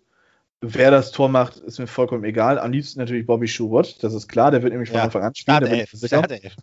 hat, hat in einem anderen Podcast hat tatsächlich jemand äh, Bobby Sherwood in die Startelf äh, gelobt. Ja, äh, wie, wieso nicht? Wieso nicht? ja äh, denke ich auch Wieso manchmal. Nicht? Einfach Wieso mal Terodde. Terodde Terodde hat jedes Spiel genau. von Anfang an gemacht. Ja, ja, genau. Vielleicht mal ausgewechselt. Vielleicht Ja. tut es ihm das auch mal gut, einfach Ja. dann in der Halbzeit reinzukommen. Einfach Bobby Ja. wurde jetzt mal 45 Genau. Minuten lang äh, auf dem Platz ein bisschen rumtouren lassen. Ja, oder Winzheimer äh, als Stürmer und dann Terodde bringen, weißt du, so nach dem Ja, Motto, genau. so, so einfach mal diesen Überraschungseffekt auch einfach mal machen. So, der Terodde spielt jedes Spiel von Anfang an. Wir wissen, was er kann, aber äh, vielleicht ist es auch einfach diese Waffe zu haben, so, äh, was ich, dann steht es nach 50, 60 Minuten 0 zu 0 oder 1 zu 1 und dann bringst du nochmal einen Terodde und der haut das Ding dann zweimal rein. Auch das ist eine Idee, ne? Und, und das, das ist genau der Punkt, was du da gerade sagst. Das fehlt mir so ein bisschen. Das, dieser Überraschungseffekt von, Und Hm. was man ja auch nicht vergessen darf, man würde ja nun mal auch einen Bobby Wood belohnen. Und ähm, Fußballspieler sind nun mal so. Wenn sie, wenn, sie, wenn sie irgendwas gut gemacht haben und wenn es nur eben ein Ball aus drei Meter Entfernung über die Linie mit dem Kopf zu drücken, wie Bobby das gemacht hat, ähm, dann das muss man erstmal schaffen. Ja, äh, es gibt Ja. Leute, die haben das nicht geschafft. Ne? Also äh, ne, gibt es immer so solche, solche Geschichten. Aber Ja. wieso nicht ihn einfach jetzt mal stärken, ihn einsetzen, 45 Minuten ihm erstmal versprechen, Ja. die er spielt. Ja. Vielleicht macht er sogar ein Ding, wer weiß. Ähm, und vielleicht ist das auch so eine Derby-Geschichte. Ne? Derby hält Bobby So. Wood, dann bleibt er doch noch ein Jahr länger und wie hast nicht gesehen. Nein, Ja, das, das vielleicht nicht, aber das ist, das ist gut und zu viel. Aber ich weiß, worauf du hinaus willst. Und genau das ist auch genau richtig. Also, dass du jetzt echt mal so ein, du musst jetzt mal im Derby jetzt was Besonderes machen. Wo, wo St. Pauli dann auch sagt, ey, was machen die denn jetzt? Wieso spielt Terodde nicht so nach dem Motto, ne? ja, äh, genau. Jetzt, was ist denn jetzt los? Warum spielt Bobby, Bobby Wood so, wo du immer, wo so alle drüber lachen? Aber vielleicht macht man gerade mal sowas, um, um einfach so einen Reiz zu setzen. Und das Ja. ist genau, das ist genau der Punkt. Ja, wie gesagt, also ich glaube, der HSV wird relativ früh in Führung, gehen, also nicht relativ früh, so irgendwie um die 25. bis 30., 35. Spielminute wird der HSV in Führung gehen, ähm, wird das 1 in die Halbzeit nehmen und kurz vor Schluss stolpert St. Pauli das Ding da irgendwie rein mit Ach und Krach und Gewalt und so ein erzwungenes 1-1 einfach und ähm, dann, dann ist auch relativ zügig vorbei. Also ich glaube äh, nicht, dass Burgstaller unbedingt treffen wird. Ähm, ja, so 1-1, Punkt, Ende aus. Gut, kann St. Pauli gut mit leben, würde ich auch sagen. Genau. Für den HSV könnte es zu wenig sein, aber ja. Lieber einen ja, Punkt als gar keinen holen. Ge Also geht's ist ja auch- dann auch lustig weiter dann mit Bochum und Kiel. Genau. Ja, dann haben wir das Stadtderby auch schon abgehakt, war? Ja, bitte, dann geht's weiter.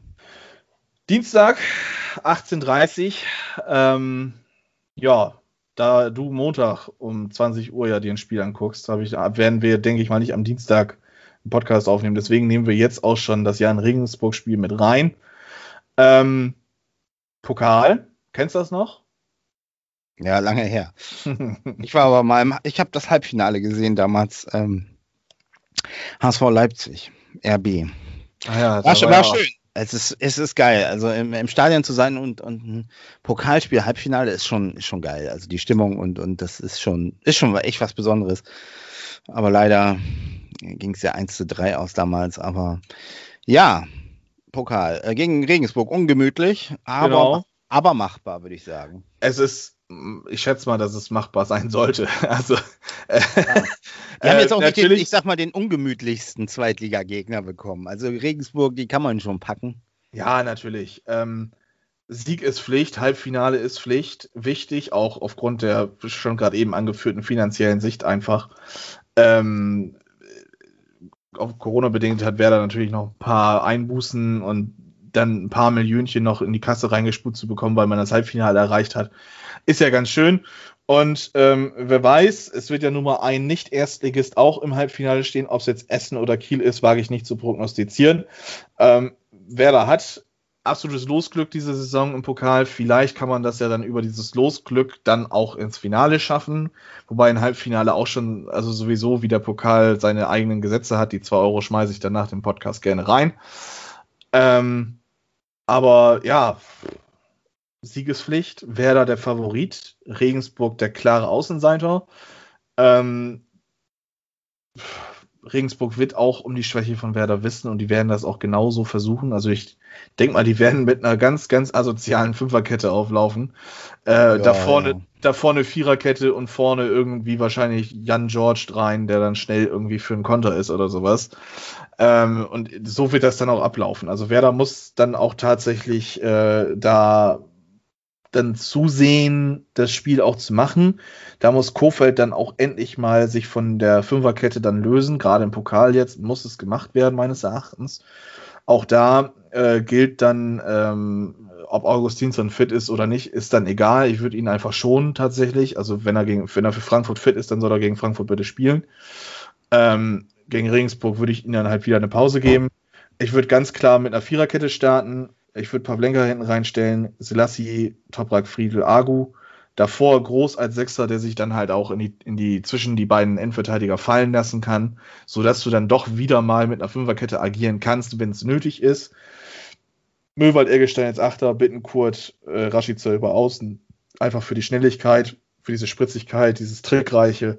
Und vorne, ähm, so wie Kofeld das prognostiziert hat, würde ich einfach Füllkrug reinstellen.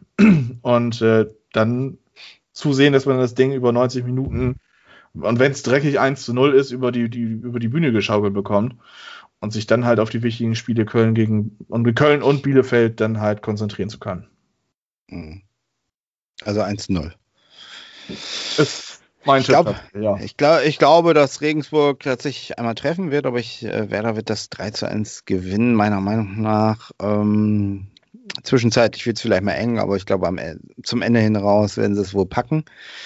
Ähm, ja, wird ungemütlich, aber ja, Regensburg, wie gesagt, die kann man schon, die kann man schon kriegen. Ja? Also blöd wird es natürlich, wenn die in Verlängerung müssen und so. Ja, das ist auch, das ist auch Äh, das, ich dann, dann sag, wird's- da müssen wir Ja. zusehen, denn das Ja, Hauptziel sollte eigentlich noch nicht mal unbedingt das Weiterkommen sein. Das Hauptziel sollte sein, das. Ding 90 Minuten entschieden zu haben und nicht Genau. nochmal extra 30 Al- Minuten haben zu müssen. Ich sag mal, dann wird es auch, wenn die in eine Verlängerung gehen, dann spricht immer noch mehr, dann spricht fast noch mehr für den Zweitligisten, weil es- dann sagen die sich auch, aber wir haben ja jetzt schon geschafft, den Bundesligisten hier in die Verlängerung zu kriegen. Ja, genau. Und, und dann kommt noch vielleicht noch Elfmeterschießen und dann ist sowieso Lotterie, ne? Und dann, ja, Nervensache. Und dann weiß ich nicht, ob, ob, ob äh, wer da die besseren Nerven hat gegen den Underdog. Das ist auch dann eine schwierige Nummer, aber ja, das ist alles Zukunftsmusik. Schauen wir mal.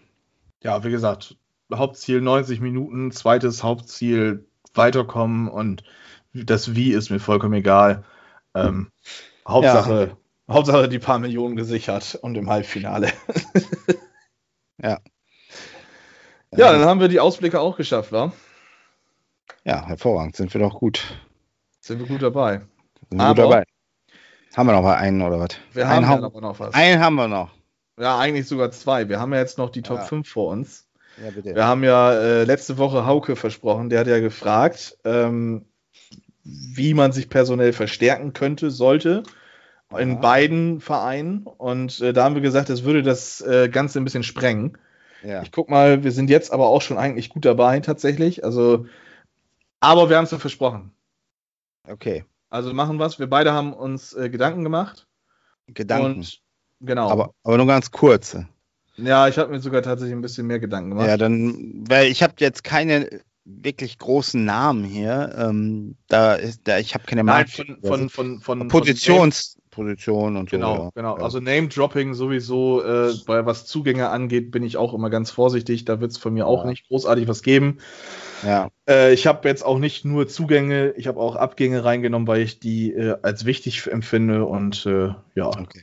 Harry, fahr mal das Band ab. Wir haben ja ein schönes Intro tatsächlich. Jo, mach ich.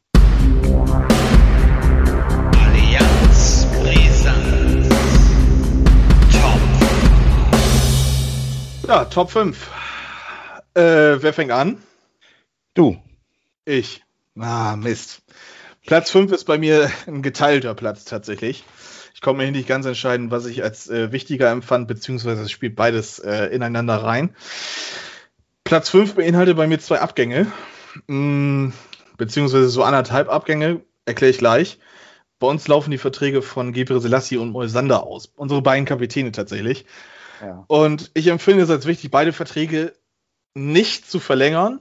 Speziell ganz wichtig Moisander meines Erachtens. Ich hätte ihn schon jetzt im Winter eigentlich abgegeben. Ähm, ja, bei Gebre Selassie ist das so eine Sache. Ähm, wenn man ihn zurückstuft und äh, ihn sagt so, okay, äh, du kriegst die Kapitänsbinde, du bist aber garantiert kein Stammspieler mehr. Wir wollen Agu ein bisschen vermehrt einsetzen und ihn aufbauen, so dass man sagt, so ja, so 18 Spiele, 20 Spiele, die, die kriegst du dann auf jeden Fall noch so, ob du das jetzt ein Wechselspieler ist oder so, das muss man gucken. Äh, also nur unter starken Bedingungen würde ich den dann tatsächlich verlängern. Mhm. Ähm, deswegen so anderthalb Abgänge. Und als Neuzugang würde ich dann auch ganz klar dort einen äh, Außenverteidiger, egal ob jetzt links oder rechts, primär lieber Linksverteidiger, auch einen Linksfuß bitte.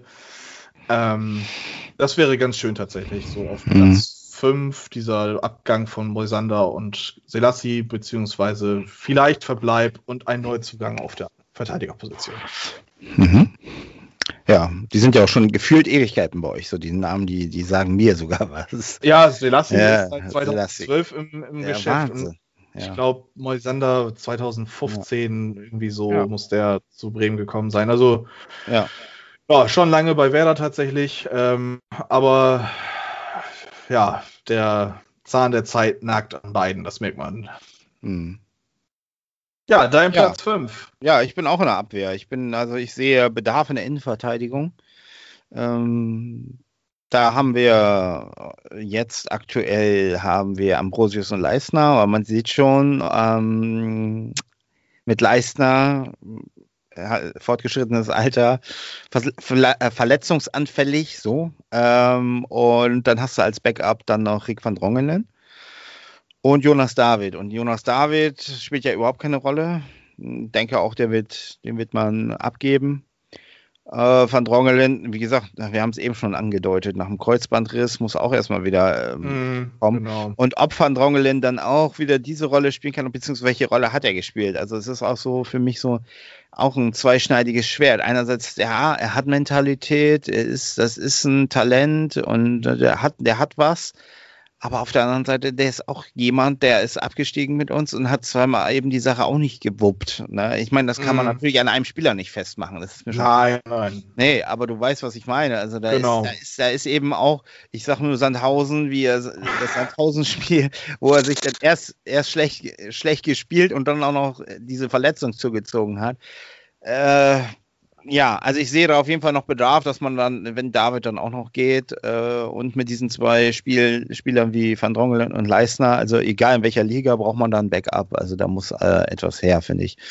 Ja, das wäre dann meine, meine erste Position, die ich sozusagen, wo ich Bedarf sehe. Ich habe jetzt keine Namen im Kopf, aber auf jeden Fall muss, sollte da was kommen.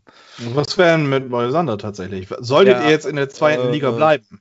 Ja, für die zweite Liga möchte, kann es, aber das ist ein Bremer, den nehmen wir nicht. Du musst ja Hand auch weg, oder nicht? Ja, der, der ist ja sowieso bei den Fans äh, unten durch. Also der ist ja sowieso, sowieso an allem schuld. An allem. Ja.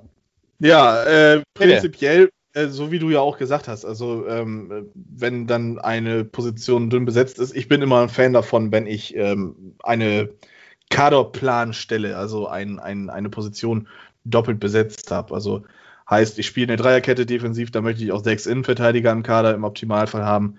Und äh, deswegen, da bin ich immer ein ganz großer Fan tatsächlich von. Das muss man im, im Vorhinein eigentlich schon wissen, wenn, wenn ich über Transfer rede. Platz 5 beinhaltet bei mir ein ganzes Vier. Paket. Äh, ja, toll, Entschuldigung, Platz 4.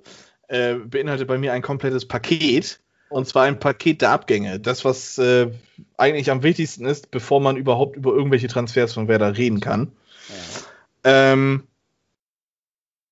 ich mach's kurz, ich mache einfach Name-Dropping und setze dann dahinter die von mir gewünschte Ablösesumme, die auch relativ marktgerecht dann ist, äh, hinterher.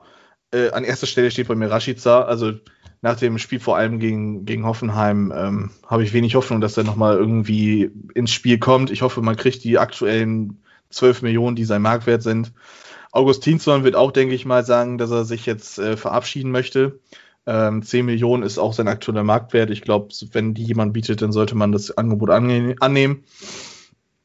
Velkovic, 7 Millionen, auch relativ marktwertorientiert. Osako ähm, ist jetzt nur noch anderthalb Millionen wert. Ähm, ich habe jetzt hier eine Million aufgeschrieben, kann auch von mir aus ablösefrei gehen. Sargent erhoffe ich mir, äh, dass man da ein bisschen Gewinn erwirtschaftet. 11 Millionen, aktueller Marktwert 9. Sollte sowas über 10 ähm, kommen mit eventuellen späteren Zusatzzahlungen, sollte man da auch ganz klar drüber nachdenken, meines Erachtens. Und Selke wird man ja kaufen müssen, Ja. wenn man zumindest die Liga hält. Das ist natürlich die Bedingung. Da habt ihr Äh, euch auch ein Ei gelegt. Oha. Ja, prinzipiell finde ich ihn ja nicht verkehrt. Und er zeigt ja auch gute Ansätze und ist ein Spieler, der mit seinem Charakter und äh, mit seinem Willen auch was bewirken kann. Aber er ist der falsche Spieler, wenn Werder tatsächlich weiterhin so den Fußball spielen möchte, wie sie spielen. Ähm, ich würde gucken, dass ich Säge für dreieinhalb bis fünf Millionen, dass man da so ein bisschen Geld wiederkriegt. Irgendwie irgendein englischer Zweitligist oder Erstligist ist so doof. Äh, meinst, die, die, meinst dafür reicht es noch bei ihm? ja, ja, also die haben die Kohle, denen ist es scheißegal. Ja. Für die sind 5 Millionen Peanuts, also selbst für Zweitligisten teilweise in England. Also von daher ist da schon die Hoffnung, dass man den irgendwie unter der Haube kriegt. Andererseits denke ich mir auch so, ähm, Niklas Füllkrug mh, hm, ist jetzt 28 ähm, geworden im, ja, im Februar, der hatte am 9.2. Geburtstag tatsächlich, sehe ich gerade. Ähm, auch äh, mehr verletzt gewesen bei Werder, als das der Spiele gemacht hat. Äh, der hat acht Spiele diese Saison gemacht, vier Tore immerhin geschossen. Ähm, ich glaube, im Schnitt hat er pro Spiel 42 Minuten gemacht.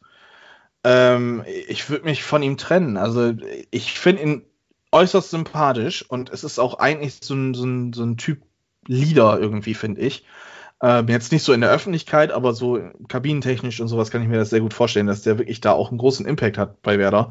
Aber ich kann nicht mit einem Stürmer planen, ähm, der, der den Kraftraum ja. besser kennt, als äh, dass er weiß, wie, wie man sich die Schuhe, äh, Schuhe richtig schnürt. Also das ist schon, ähm, ja, auch so eine Planstelle. Also Selke oder Füllkrug, einer von beiden muss gehen. Ähm, bei beiden würde ich mir so eine Ablösesumme von 3,5 bis 5 Millionen irgendwie wünschen.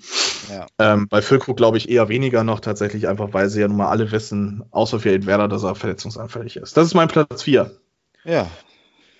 Ja, ich bleibe in der Abwehr. Also ich bin, jetzt, bin, ja allerdings auf den Außenpositionen jetzt äh, mhm. und sehe da auch Handlungsbedarf. Wir haben noch Wagnummern ähm, rechts und links Leibold. Ja, genau. Und äh, aber man hat halt keine richtigen Backups da. Das ist schon des Öfteren. Was passiert eigentlich, wenn Leibold mal ausfällt? Ne? Da musst mhm. du dann hin und her, da müssen dann aus anderen Positionen Spieler dann diese einnehmen. Und man hat zwar ein Talent mit ähm, Brian, Brian Hein. Brian Hein, den kennst du sogar. Wow. Ja, den kenne ich sogar. Ja? gerne, ge gerne geholter Spieler bei 21 im Karrieremodus. Brian Anthony Chibuk. Hein, ja, richtig. Ähm, der ja auch schon mal jetzt im Kader war, glaube ich sogar. Und ähm, ja, ist ein interessanter Jugendspieler, aber das muss man eben auch machen, ne? solche Spieler hochholen. Das finde ich mhm. ist auch wichtig, aber man muss da noch irgendwie eine gestandene oder zumindest ein Backup haben auf, der, auf diesen Positionen. Auch Wagnermann hat man ja auch gesehen, das ist dann auch äh, schon das öftere mal verletzt gewesen. Und äh, so richtig ist da eben nichts in der Hinterhand. Ne? Das ist meistens dann so, dass dann einer aus dem Mittelfeld runterrutscht, zum Beispiel in der Reihe. Und da haben wir ja nun auch gesehen, das ist auch jetzt nicht so, dass, da komme ich gleich nochmal drauf, zu, auf das Mittelfeld. Aber ich sehe da einen Handlungsbedarf auf den Außenpositionen in, in der Defensive, da muss was passieren. Ähm, ihr habt ja Jan Jamra und Wagnumann für die rechte Seite, ist das richtig? Ja. Und Leibold nur für die linke tatsächlich. Genau, äh, links ist auch deswegen mit Brian Hein, äh, was ich gerade sagte, da links sehe ich vor allen Dingen da äh, noch mehr Handlungsbedarf. Aber beide, zum Beispiel rechts, sind ja beide auch verletzt gewesen. Ne? Jamara hat ja nun auch eine lange Verletzungshistorie. Ja. Wagnumann ja, ebenfalls jetzt auch äh, des Öfteren ausgefallen. Und deswegen muss man da zumindest den Markt im Auge äh, behalten und gucken, was da kommt. Es hängt natürlich auch ganz viel davon ab, in welcher Liga wir spielen. Das ist natürlich auch immer bei allen Sachen, die natürlich. ich jetzt sage, die Frage, äh, was kann man sich da überhaupt äh, leisten? Ne? Bleibt man in der zweiten Liga, dann geht, glaube ich, kein Weg über, an zum Beispiel einem Brian Hein äh, vorbei. Da muss man den wirklich aufbauen und äh, fördern, dass er eine Rolle spielen kann. Ne? Ja. Ja, da bin ich mal gespannt. Hast du irgendwie so einen, so einen, so einen Spielertypen, den du dir wünschen würdest? Also nur schnell. Technisch. Schnell ja. vor allen Dingen. Das ist, äh, wir brauchen Schnelligkeit da, ne? Finde ich. Äh, und Flexibilität, also dass man auch die Position mal wechseln kann und äh, ja, mm, da, aber ich habe jetzt keine Namen im Kopf. Das, damit kann ich jetzt leider noch nicht dienen. Da, da muss, müsste ich mich, äh, da müsste ich länger recherchieren und das habe ich, das gebe ich heute zu, nicht getan für dich und für unsere äh, zahlreichen Zuhörer. Aber ja, na, da ist Handlungsbedarf. Weil vor allen Dingen, was passiert nämlich mit Leibold? Ne? Ich sag mal, wenn wir wieder rum nicht aufsteigen sollten. War ja letztes Mal schon die Frage, äh, wechselt er? Äh, gut, seine Ausgangsposition wird wahrscheinlich auch nicht besser, wenn er das jetzt auch zum zweiten Mal nicht schafft, aber ich glaube, für den findet sich schon jemand, ein Abnehmer. Wenn also ich sag mal so, wenn, wenn Augustinsson tatsächlich gehen sollte, ja, also das Schlechteste wäre Leibold für Werder, glaube ich. Leibold ist, ist ein guter, aber er ist als da sind wir beim nächsten Punkt. Er ist jetzt auch nicht so der, er ist ja Kapitän, aber der Kapitän auf dem Platz ist er auch nicht. Er geht zwar voran, aber das ist jetzt auch nicht so einer, also ein Kapitän wäre für mich Le äh, Leistner. Ja, mhm. Also das ist äh, Leibold nicht, aber Leibold ist halt ein solider Arbeiter, sage ich mal. Der macht sein Ding, er ist schnell, ähm, an guten Tagen haut er die Flanken da rein und, und ist ein guter ähm, Assistgeber. Und äh, das läuft schon ganz gut. Ne? Also letzte Saison noch besser als diese, muss man sagen. In dieser hat er ja noch ein bisschen, ja, läuft der Motor noch nicht so richtig, aber zumindest kannst du dich darauf verlassen. Also es ist wirklich ein Spieler, auf den, den du dich verlassen kannst. Aber wenn der jetzt auch noch gehen sollte, ähm, weiß man ja alles nicht. Aber ich sehe da zumindest, das muss man im Auge behalten. Deswegen habe ich diese Position links und rechts, vor allen Dingen links angesprochen. Da ist doch Handlungsbedarf, ja. Ja, dann rette ich dich jetzt und äh, mach mal meinen Platz 3. Ja also ich habe mich noch gut verkauft dafür. Muss man wohl noch sagen. Ja. Drei sind wir jetzt schon. Ja, ich bin jetzt bei Platz 3 angelangt ja, tatsächlich. Das geht dann doch fixer, als man guckt, ne? Ja. Ja, ähm, ich habe ja schon den Abgang von Sargent und Selke ähm, so ja. angeschnitten. Ähm, alleine die beiden, wenn es jetzt nach meiner Nase tanzen würde, würden uns so ungefähr 14 Millionen einbringen. Und davon würde ich gerne so vier bis fünf Millionen reinvestieren. Also wie gesagt, es ist jetzt hier kein Name-Dropping Name angesagt, ähm, sondern nur. Bundesliga-Manager, äh, aber. ja. Hätte ich tatsächlich auch mal wieder Lust, das zu spielen. Aber ja. äh, gut. Ähm, ja, so vier bis fünf Millionen würde ich gerne wieder reinvestieren in einen Stürmer, wo du dir sicher sein kannst, der ist A, nicht verletzt und B, der schießt seine zehn Tore plus in der Saison.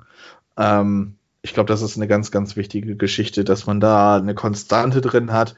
Ähm, wenn man einen absoluten Break machen möchte, dann schickt man auch Füllkrug weg, wenn auch Selke geht, also dann komplett einen Neuanfang im Sturm.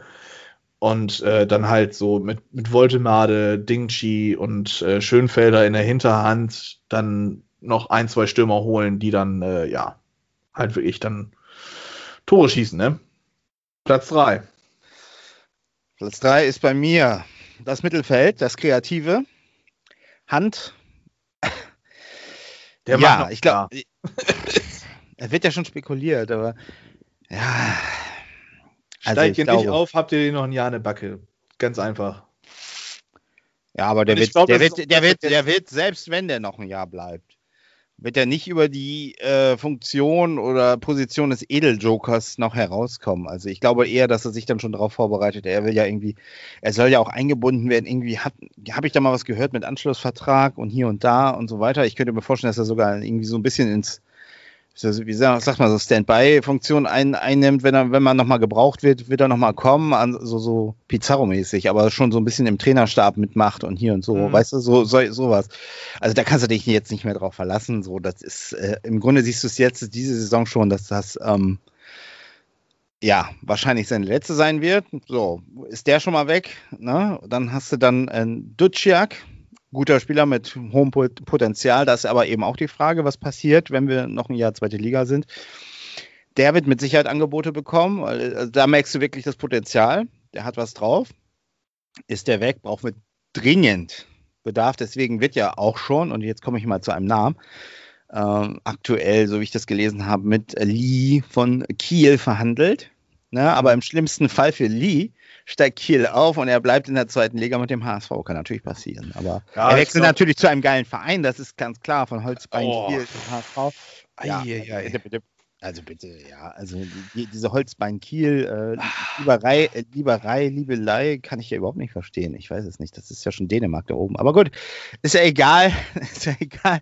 Naja, auf jeden Fall, da ist Handlungsbedarf. Und ähm, ja, ob Lee diese Funktion so einnehmen kann, weiß ich nicht. Ich habe zu wenig Spiele, muss ich ehrlich gesagt zugeben, von ihm gesehen. Wenn ich was gesehen habe, fand ich das ganz solide, was er so gemacht hat.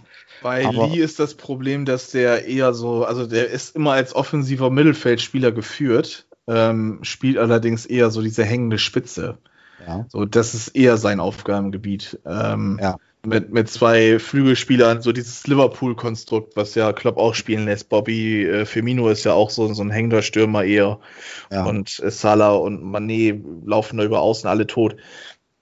Wenn Terodde natürlich geht, Ja, da komme ich gleich zu. versuchen. Ja, da bin ich ja noch nicht. Ne? Da bin ich ja noch nicht. Aber Fall, finde ich das gut, denn äh, ich glaube, das zentrale Mittelfeld ist bei euch echt sehr dünn besetzt. Ne? Also wir müssen, äh, also es wäre natürlich im Optimum äh, behalten wir Duciak, ne? Also das ist, den kannst du noch, da kannst du auch noch ein bisschen was, da kannst du, da siehst du ein Potenzial, das kannst du noch mehr rauskitzeln. Ich glaube, da geht noch mehr. Äh, der kann auf jeden Fall was und äh, auch ein Onana, äh, ne? auch wenn er jetzt mal ein Scheißspiel hatte und das muss also so ein junger Spieler auch mal haben, aber da siehst du eben auch ein richtiges Potenzial. Ne? Also da, da, der hat ja auch schon richtig, richtig äh, gute Spiele hingelegt und das in seinen jungen Jahren. Mhm. Ja, der war ja, der war ja erstmal gar nicht vorgesehen für, für die äh, Stammelf oder für die erste Elf oder für die überhaupt für die, die, die, den, die Bundes, äh, die, die zweite Bundesligamannschaft, ne? Das Mhm. heißt also, da ist, da ist, äh, das sind schon ganz gute Talente, aber da muss eben, wie gesagt, wenn Hand, Hand jetzt nicht mehr äh, äh, geht oder nur noch äh, äh, 15 Minuten spielt, äh, so Pizarro-mäßig, muss da jemand hin, ne, der für Kreativität sorgt und äh, deswegen, also mh, da ist Handlungsbedarf, ob Lee diese Position erfüllen kann, kann ich jetzt nicht hundertprozentig, kann ich jetzt nicht sagen, weiß ich nicht, äh, vielleicht, aber es ist auf jeden Fall ein Handlungsbedarf da. Insofern Platz drei Mittelfeld, Zentrale. Wir haben ja auch Kin Zombie, aber äh, Kin Zombie ist ja auch, wie, na, das ist ja auch immer. Also okay, ein Zombie finde ich ist Okay. eher der defensive Ja. Part, so, aber Hat er auch schon da gespielt, genau. Also, aber äh, es ist eben so, ja, bei Kind Zombie, ich sag mal so, ich meine jetzt so eher so als Spielertypen. Ne? Da denkst du auch, das ist ja einer, der haben sie geholt, der hat ja in Kiel super gespielt, ne? Und beim HSV äh, blitzt das mal so manchmal auf, aber dann kommen ganz viele Spiele, wo er wirklich untertaucht, ne? wo du Mhm. nicht viel siehst. Ne? Und, und das ist eben so diese, dieser Narei-Effekt allerdings ni- nicht ganz so stark ausgeprägt. Also da ist er doch ein bisschen solider, aber bei Narei ist das noch, noch schlimmer. Ne? Und da muss doch irgendwie mal was hin, was konstant so abliefert. Naja, gut. ja, dann mache ich weiter. Platz 2, Silbermedaille, geht bei mir an den Flügelstürmer. Ähm, allgemein sollte Werder natürlich nach dem Abgang von Rashica ähm, zusehen, da einen, einen, einen Nachfolger zu generieren, der genauso funktioniert wie er. Also das ist eigentlich nur wichtig, dass der schnell ist in erster Linie. Denn äh, Werder geht eins ganz schön ab zurzeit und das ist die Schnelligkeit. Das war aber auch schon letzte Saison meines Erachtens so ein, so ein kleines Problem. Und äh, ich spreche jetzt von dem Hauptersatz von Rashica im Prinzip. Da darf man auch gut und gerne mal 5 Millionen wieder hinblättern. Wichtigste ist schnell äh, und dann vielleicht in zweiter Instanz auch ein abschlussstarker äh, Typ Spieler. Ähm, und dann sollte man aber auch tunlichst zusehen, dass man noch ein, zwei weitere Optionen äh, für die Außenposition hat. Denn aktuell, wenn ich mir den Kader angucke, ähm, haben wir zwei Außenspieler. Der eine heißt Milot Rashica, der andere Oskar Schönfelder, kennst du natürlich, ist klar. Ja. Jugendspieler, der äh, aus Mainz gekommen ist äh, im Sommer. Ähm, auch, glaube ich, bis jetzt nur einmal äh, im Kader gewesen, äh, sonst eigentlich für die zweite Mannschaft vorhergesehen. Äh, da allerdings ja nun mal das Problem, dass die Regionalliga Nord im Moment noch nicht spielt. Und sonst hast du dann nur noch die Möglichkeit, Bittenkurt mal auf Außen zu setzen. Sonst machst du es nur mit äh, defensiven Akteuren. Mit Argo, Selassie und Augustinsson. Und äh, deshalb, da muss auf jeden Fall A, ein adäquater Ersatz für Rashica her und auch in der Breite was getan werden. Mhm. Äh, da darf man gerne mit ablösefreien Spielern dann auffüllen, die sich dann auch damit zufrieden geben, dann in zweiter Instanz zu sitzen und dann auch mal vielleicht nur auf der Bank sitzen und sowas. Also da ist jetzt äh, dann auch vielleicht ein bisschen mehr Quantität erstmal vielleicht gefragt anstatt Qualität, aber äh, allgemein sollte da was passieren. Platz zwei bei mir. Platz zwei bei mir ist die Torwartposition. Eieiei, schon wieder. Schon wieder? Naja, ihr habt doch jetzt erst Ulreich geholt. Ja, haben wir. Aber erstmal guckt ihr an, was Ulreich für eine Saison bislang spielt. Also der muss sich erstmal beweisen, ob das wirklich was wird. Dann, was passiert? Äh, Bleiben wir in der zweiten Liga? Ist das sein Anspruch, dann beim HSV zu spielen? Oder sieht er sich dann doch wieder eher in der ersten Liga? Ist die erste Frage dann. Gehen wir in die erste Liga, frage ich, äh, reicht das eigentlich? Das muss man dann eben, also, ne? Also de deswegen sagte ich vorhin, der, der muss jetzt abliefern. Ne? Also der ist jetzt wirklich gefordert, so im letzten ähm, Saisondrittel, da muss jetzt wirklich was, der muss jetzt wirklich auch mal ein Spiel, sage ich mal, retten. So, das ist mhm. für mich ganz klar. Das ist die Frage, das ist das große Fragezeichen.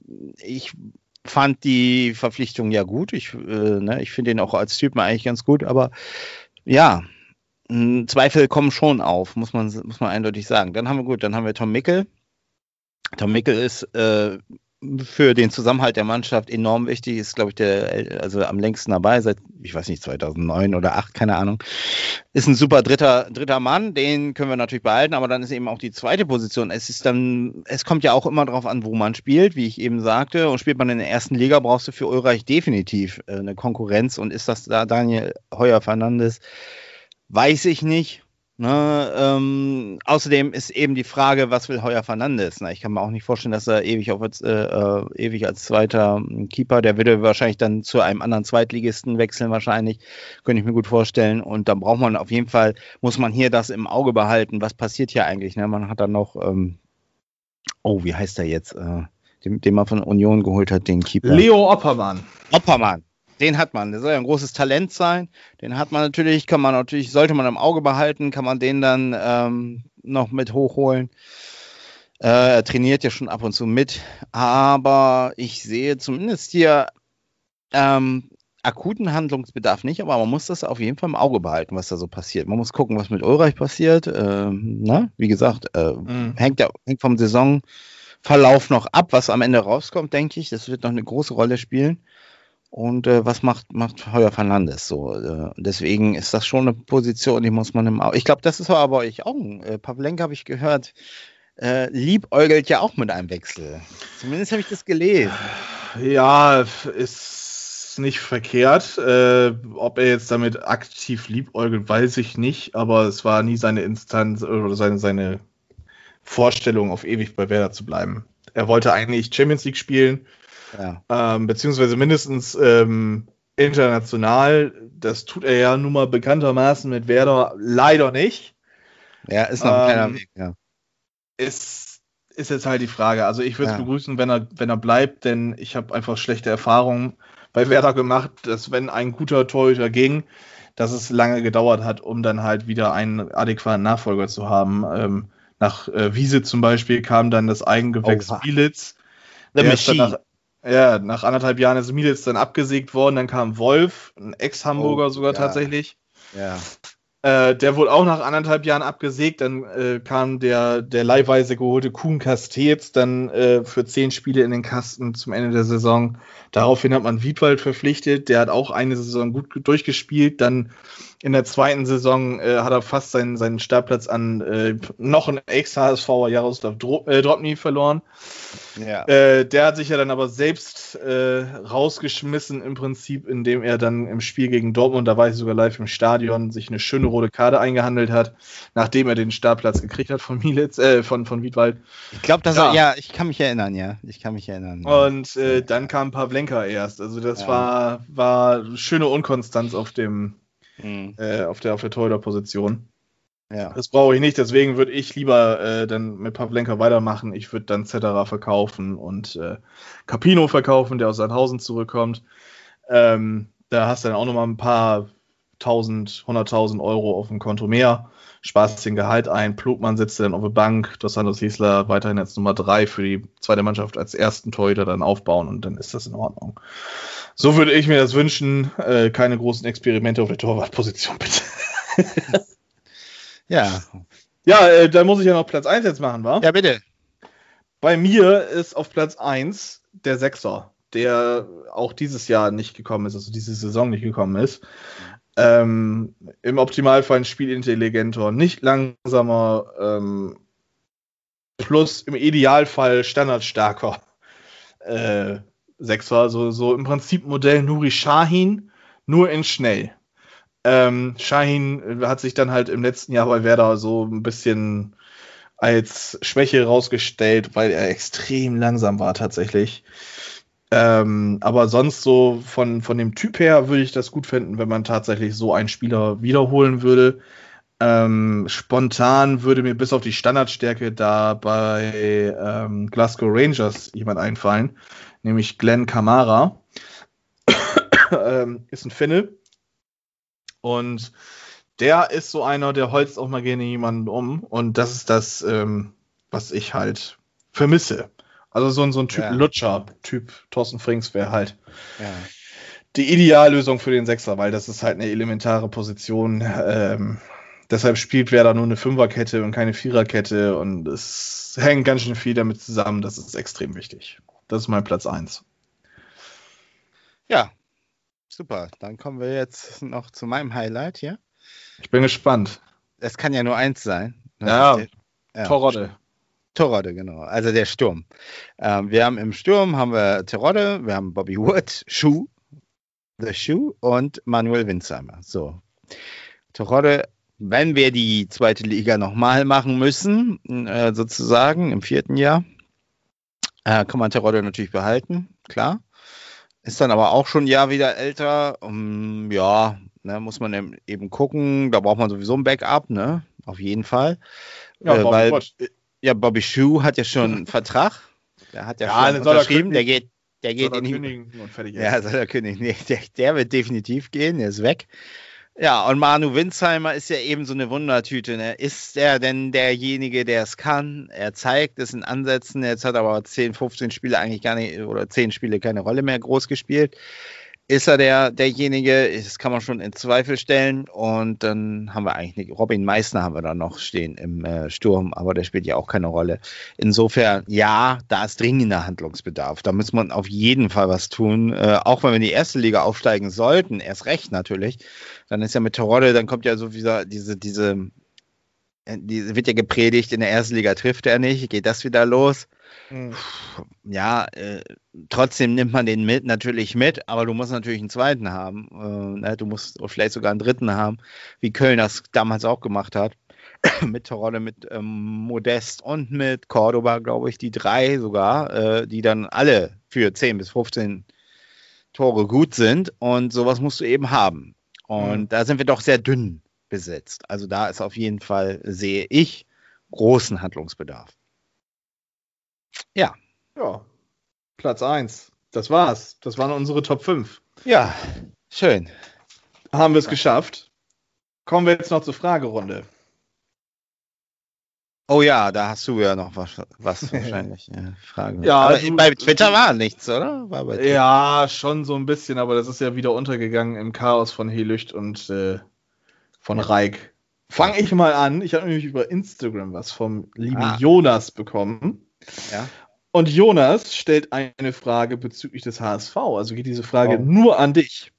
Ja. Ähm, er fragt, ist Jung die richtige Option als wirklichen Ersatz für die Innenverteidigung? ich Haben glaub, wir eigentlich schon irgendwie so ein Habe ich schon beantwortet. beantwortet. Also ich sehe das nicht. Äh, ich sehe auch, dass er, wenn er eine gute Leistung gebracht hat, das dann eher doch im äh, Mittelfeld äh, gemacht hat. Und äh, in der Innenverteidigung ist das immer ein Wagnis. Also und so sehe ich das und das hat man gegen Würzburg wieder gesehen und ähm, es ist erst eher so ein Spieler, wenn es läuft, dann läuft er eben mit und das ist auch alles okay.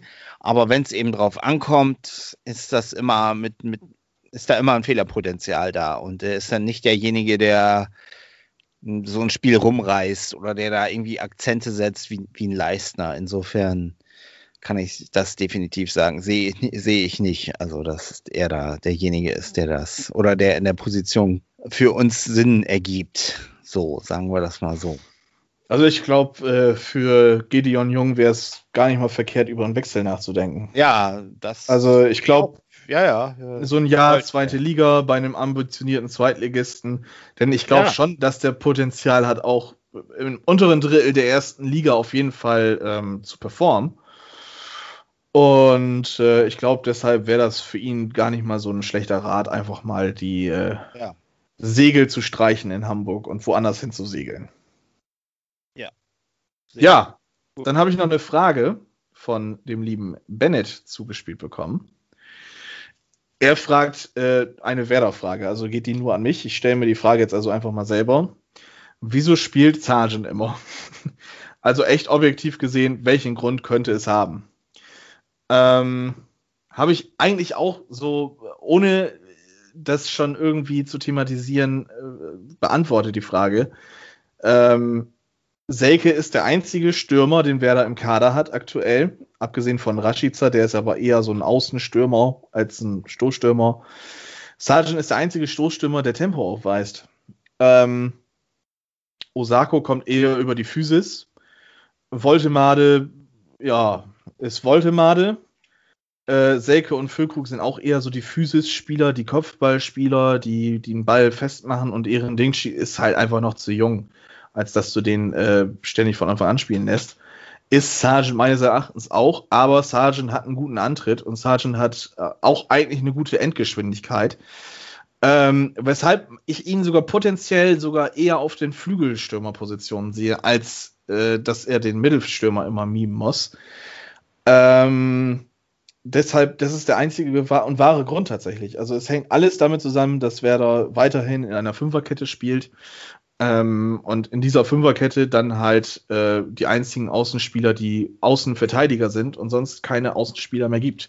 Denn ähm, da würde man Tempo generieren können mit Bittenkurt und mit äh, Rashica und dann wäre Sargent nicht mehr gefragt. Ähm, so ist aber das Spiel von Werder darauf ausgelegt, schnell zu kontern, schnell zu, ähm, ja, zu, zu Torraum-Szenen zu kommen und da kannst du Davy Selke und Niklas Füllkrug eigentlich weniger gebrauchen. Die brauchst du dann, wenn der Ball tatsächlich da ist, aber der muss ja erstmal da hinkommen und deshalb spielt Sargent tatsächlich immer von Anfang an. Ich finde es auch langsam nicht mehr ganz lustig. äh, aber es wird wohl die nächsten zwei Spiele immer noch so sein. Also gegen Regensburg habe ich leise Hoffnung, dass er ähm, zumindest äh, nicht neben Rashica spielen wird, sondern wenn neben Füll, äh, Füllkrug. Aber das ist tatsächlich, denke ich mal, der, der wahre Grund, wieso Sargent von Anfang an spielt. Ja. Mhm. Und was denkst du? Weil er lustige Haare hat oder? da bin ich zu wenig drin, muss ich sagen. Aber ich muss ganz, ich, ich finde ihn ja eigentlich gar nicht so. Also wenn ich ihn sehe, finde ich den eigentlich immer relativ agil und spritzig. Also das ist eigentlich. Also ich, äh, ich habe ja keine Sympathien für Werder-Spieler, aber ich meine doch zu merken, dass er, dass er sich reinhängt und äh, äh, Im Gegensatz zu, zu Selke, da bin ich überhaupt kein Fan von. Ne? naja, okay. Aber lassen wir das. Ich will jetzt ja nicht, mich nicht noch über deine, deine Spieler da. Nein, also äh, Sargent ja. ist ein absolut äh, korrekter Typ. Ja. Ähm, so ist das nicht. Aber es ist so dieses ähm, Osako-Ding bei Werder. Ihr hattet das mit Sakai. Ähm, ja. Osako hat auch immer lange von Anfang an gespielt, hat keinen Ertrag gefunden. Ja. Und ähm, ähnlich ist es bei Sargent. Also ich gucke jetzt mal eben rein. Ich glaube, der hat echt nur ein, ja, aha, okay, zwei Bundesliga-Tore hat er diese Saison schon geschossen. Ah, aber immerhin. Äh, da darf man dann mal 1611 Minuten dann Spielzeit dazu rechnen. Das heißt, er braucht 806 Minuten pro Tor. Ja, da hat Terodde eine bessere Quote, das stimmt. Äh, da hat Toprak eine bessere Torquote. Toprak. Also, ja, ja. Aber der hat ja auch so. eine Quote, was äh, Fehler in der Abwehr angeht, oder? Mm, ja, also, ja, gut, jetzt gegen Hoffenheim hat er das wieder halt voll reingeschlagen. Ja. Davor die Wochen war Werder defensiv äh, gar nicht mal so schlecht. Ich gucke jetzt mal gerade, Toprak braucht übrigens 614 Minuten für ein Tor. Ähm, also vielleicht sollte man Toprak vorne in den Sturm einsetzen anstatt Sargent. Irgendwie Kann man ja mal probieren. Ich sag mal im Pokal gegen Regensburg, 90. Minute. Ja, genau. Irgendwie sowas, keine Ahnung. ja. Ja. Dann, äh, wollen wir jetzt uns nochmal durch die Gefilde äh, Twitters ja. durchhaschen? Irgendwo kam ja noch eine Frage auf äh, von Helücht und ähm, dem lieben Reik, wenn ich das richtig in Erinnerung habe? Oder war da nichts mehr? War da noch eine Frage? Äh, ja, das, die sollen sich mal abgewöhnen. Es war nur so, so ich habe äh, ich hab mir den Podcast von denen heute angehört. Mhm. Ja, und da habe ich ein bisschen was zu geschrieben. Weil die haben ja, die, die haben ja erstmal philosophiert, wie hoch denn der FC St. Pauli äh, gewinnen wird. Die war über, die waren bei einem 5 zu 0 und wie oft auch Burgstaller treffen wird. Ach, Hab- hier, da hab- habe ich's. Da habe ich hab nur geschrieben, da werde ich noch gegensteuern. Und dann ging es dann auch über unser kulinarisches Sommerpausen-Crossover-Special. dann auch, äh, was wir ja planen. Im Sommer werden wir dann äh, das erste Mal kein Podcast machen. Im Sommer machen wir dann, wie nennt man das? Ein Vlog. Vlog, ne? Nennt man das, glaube ich. Ja, ich glaube, ein Vlog. Genau. Und dann sie- sieht man uns alle, wenn es Corona dann wieder zulässt, dann beim Grillen. Ja, siehst du. Aber ich habe tatsächlich die Frage von Helücht wiedergefunden. Oh weia. Ich lese sie einfach und zitiere sie jetzt vollstens. Äh, für den pestenden Elektropopper. Derby-Sieg und weiter falsch. zweite, Liga oder Derby-Niederlage und erst ein Jahr später wieder zweite Liga. Was wäre Harry dem Bandabfahrer lieber? Wichtigstes Spiel des Jahres oder auch nur eines für drei Punkte? Ach ja, was ist dieses DFB-Pokal? Fang du doch mal an. Das ist für dich, DFB-Pokal. Ja, ja, aber was, Ja. was siehst du denn lieber? Jetzt Äh, mir ist Und scheiß, zwei Jahren wieder zweite Liga?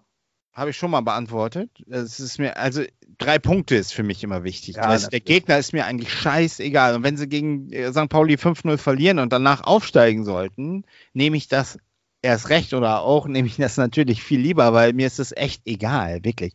Ja, was heißt egal? Egal ist es nicht. Es sind drei Punkte in erster Linie so. Und natürlich ist es schön, gegen St. Pauli zu gewinnen. Aber was bringt mir das? So wie St. Pauli damals, 2010. Ja, ich habe es jetzt letztens erst wieder. Das finde ich ja ein bisschen, ist ja schon süß, ne?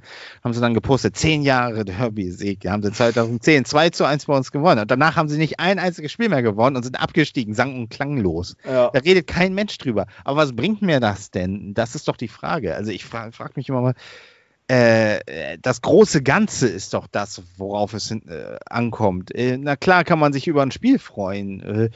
Und dann sage ich immer, okay, dann gönne ich denen das. Dann haben sie ihre drei Punkte gegen, gegen uns so. Dann können sie sich ein Ei draufpellen. Aber wenn sie dann absteigen, dann sage ich auch nur Edge, ne? Weißt du, so, Ja. so, so muss man doch irgendwie denken. Es ist doch der, das große Ganze, die Saison. Wenn du die krönen kannst am Ende mit einem Aufstieg oder Platz 1 sogar, äh, dann scheiß doch drauf. Äh, so. Mhm. Ne? Natürlich, aber für den HSV zählt natürlich, und das ist ja das Credo, sie müssen ja sowieso jedes Spiel.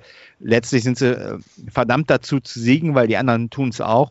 Müssen sie natürlich drei Punkte holen und diesen Derby-Sieg holen. Aber das große Ganze ist wichtiger. Also insofern, äh, diese Frage stellt sich für mich gar nicht so richtig. Also, das ist äh, auch nicht das wichtigste Spiel des Jahres. Das ist wahrscheinlich, wird wahrscheinlich so am 32. Spieltag sein, gegen, keine Ahnung, gegen Braunschweig oder ich weiß nicht was, wo sie dann unbedingt gewinnen müssen, äh, um den Relegationsplatz zu sichern oder Platz zwei zu sichern, so wie es, wie wir das erkennen, und dann vergeigen sie es wieder. So, das ist ja so, das ist wahrscheinlich das wichtigste Spiel. Na, insofern kann man das also noch entspannter sehen, ein bisschen vielleicht. Jetzt. Ja, dann zur Frage, was der DFB-Pokal ist. Es ist das, was der HSV lange nicht mehr gewonnen hat. So ein goldenes Ding mit einem grünen 1987. Punkt vorne drauf. Ja, Ich habe es gesehen. äh, das ist der DFB-Pokal. Äh, dann fragt er tatsächlich noch was. Ähm, aber auch wieder eine Bremen-Frage. Äh, für Bremen ist ja alles Paletti, solange Schalke und Köln noch in, den gleichen, in der gleichen Liga rumgurken. Da taucht nur die Frage auf, warum es Trainern aus dem Nachwuchsbereich nur in Bremen schaffen, bei den Profis einigermaßen erfolgreich zu sein und woanders dann keine Rolle mehr spielen. Naja, also so kann man das nicht sagen. Viktor Skripnik äh, ist in Estland äh, Meister geworden. Ne? Also, ich meine, gut. Ach, Jetzt den gibt's ja auch noch. Victor Skript. Das sind so Namen, weißt du. Die, die sind ganz hinten. ja, Aber natürlich. mal, ja, da war was, ja. Da Ja, das ist halt das Modell, was Werder fährt, äh, um möglichst günstig irgendwie äh, ja, Trainer abzufarmen. Ähm, ich, also Skripnik macht in Luhansk in der Ukraine im Moment einen relativ passablen Job, glaube ich. Ähm, spielt mit denen in der Euroleague oder hat mit denen in der Euroleague gespielt. Auch nur knapp gescheitert. Äh, Alex Nuri hat ja Hertha BSC letzte Saison quasi im Ja. Alleingang gerettet, bis dann Bruno Ja. kam. Ne? Äh, ja, es, Stimmt. Da war ich, was. ich, also ich wage jetzt auch mal zu sagen, dass das Kofeld außerhalb von Werder auch nicht der Halsbringer ist, wie ihn alle immer sehen. Also dafür fehlt mir irgendwie die Kreativität, sich das äh, einzureden. Also ich glaube tatsächlich auch, dass der ähm, nicht der Mann ist, der der Gladbach über zwei, drei Jahre äh, ins, ins Glück führen wird. Und ähm, das ist, das sind halt so Typen, die passieren in Bremen und die, die, die, die funktionieren mit Werder, weil sie Werder leben. So, Mhm. Vorfeld ist seit über 20 Jahren im Verein.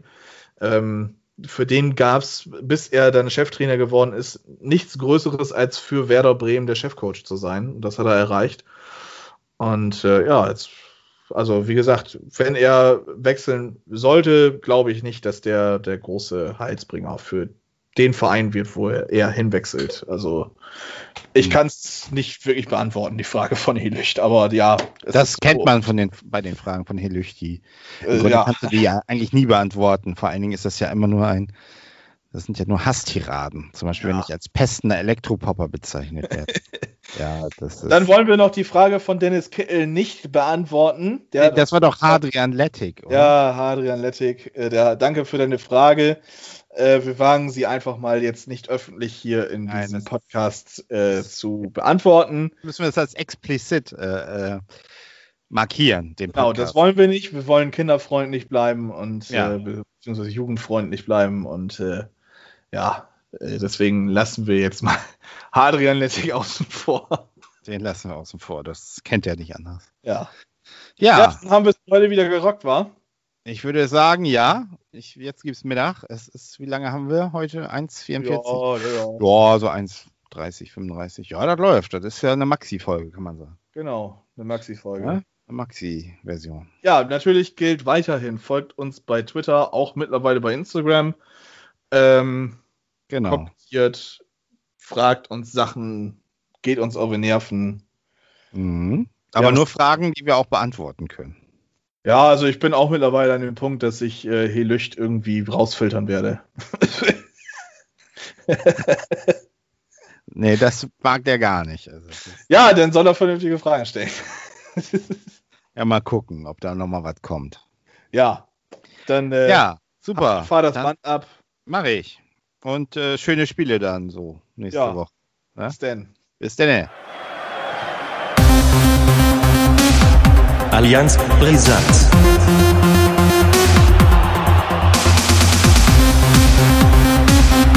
Allianz Brisant.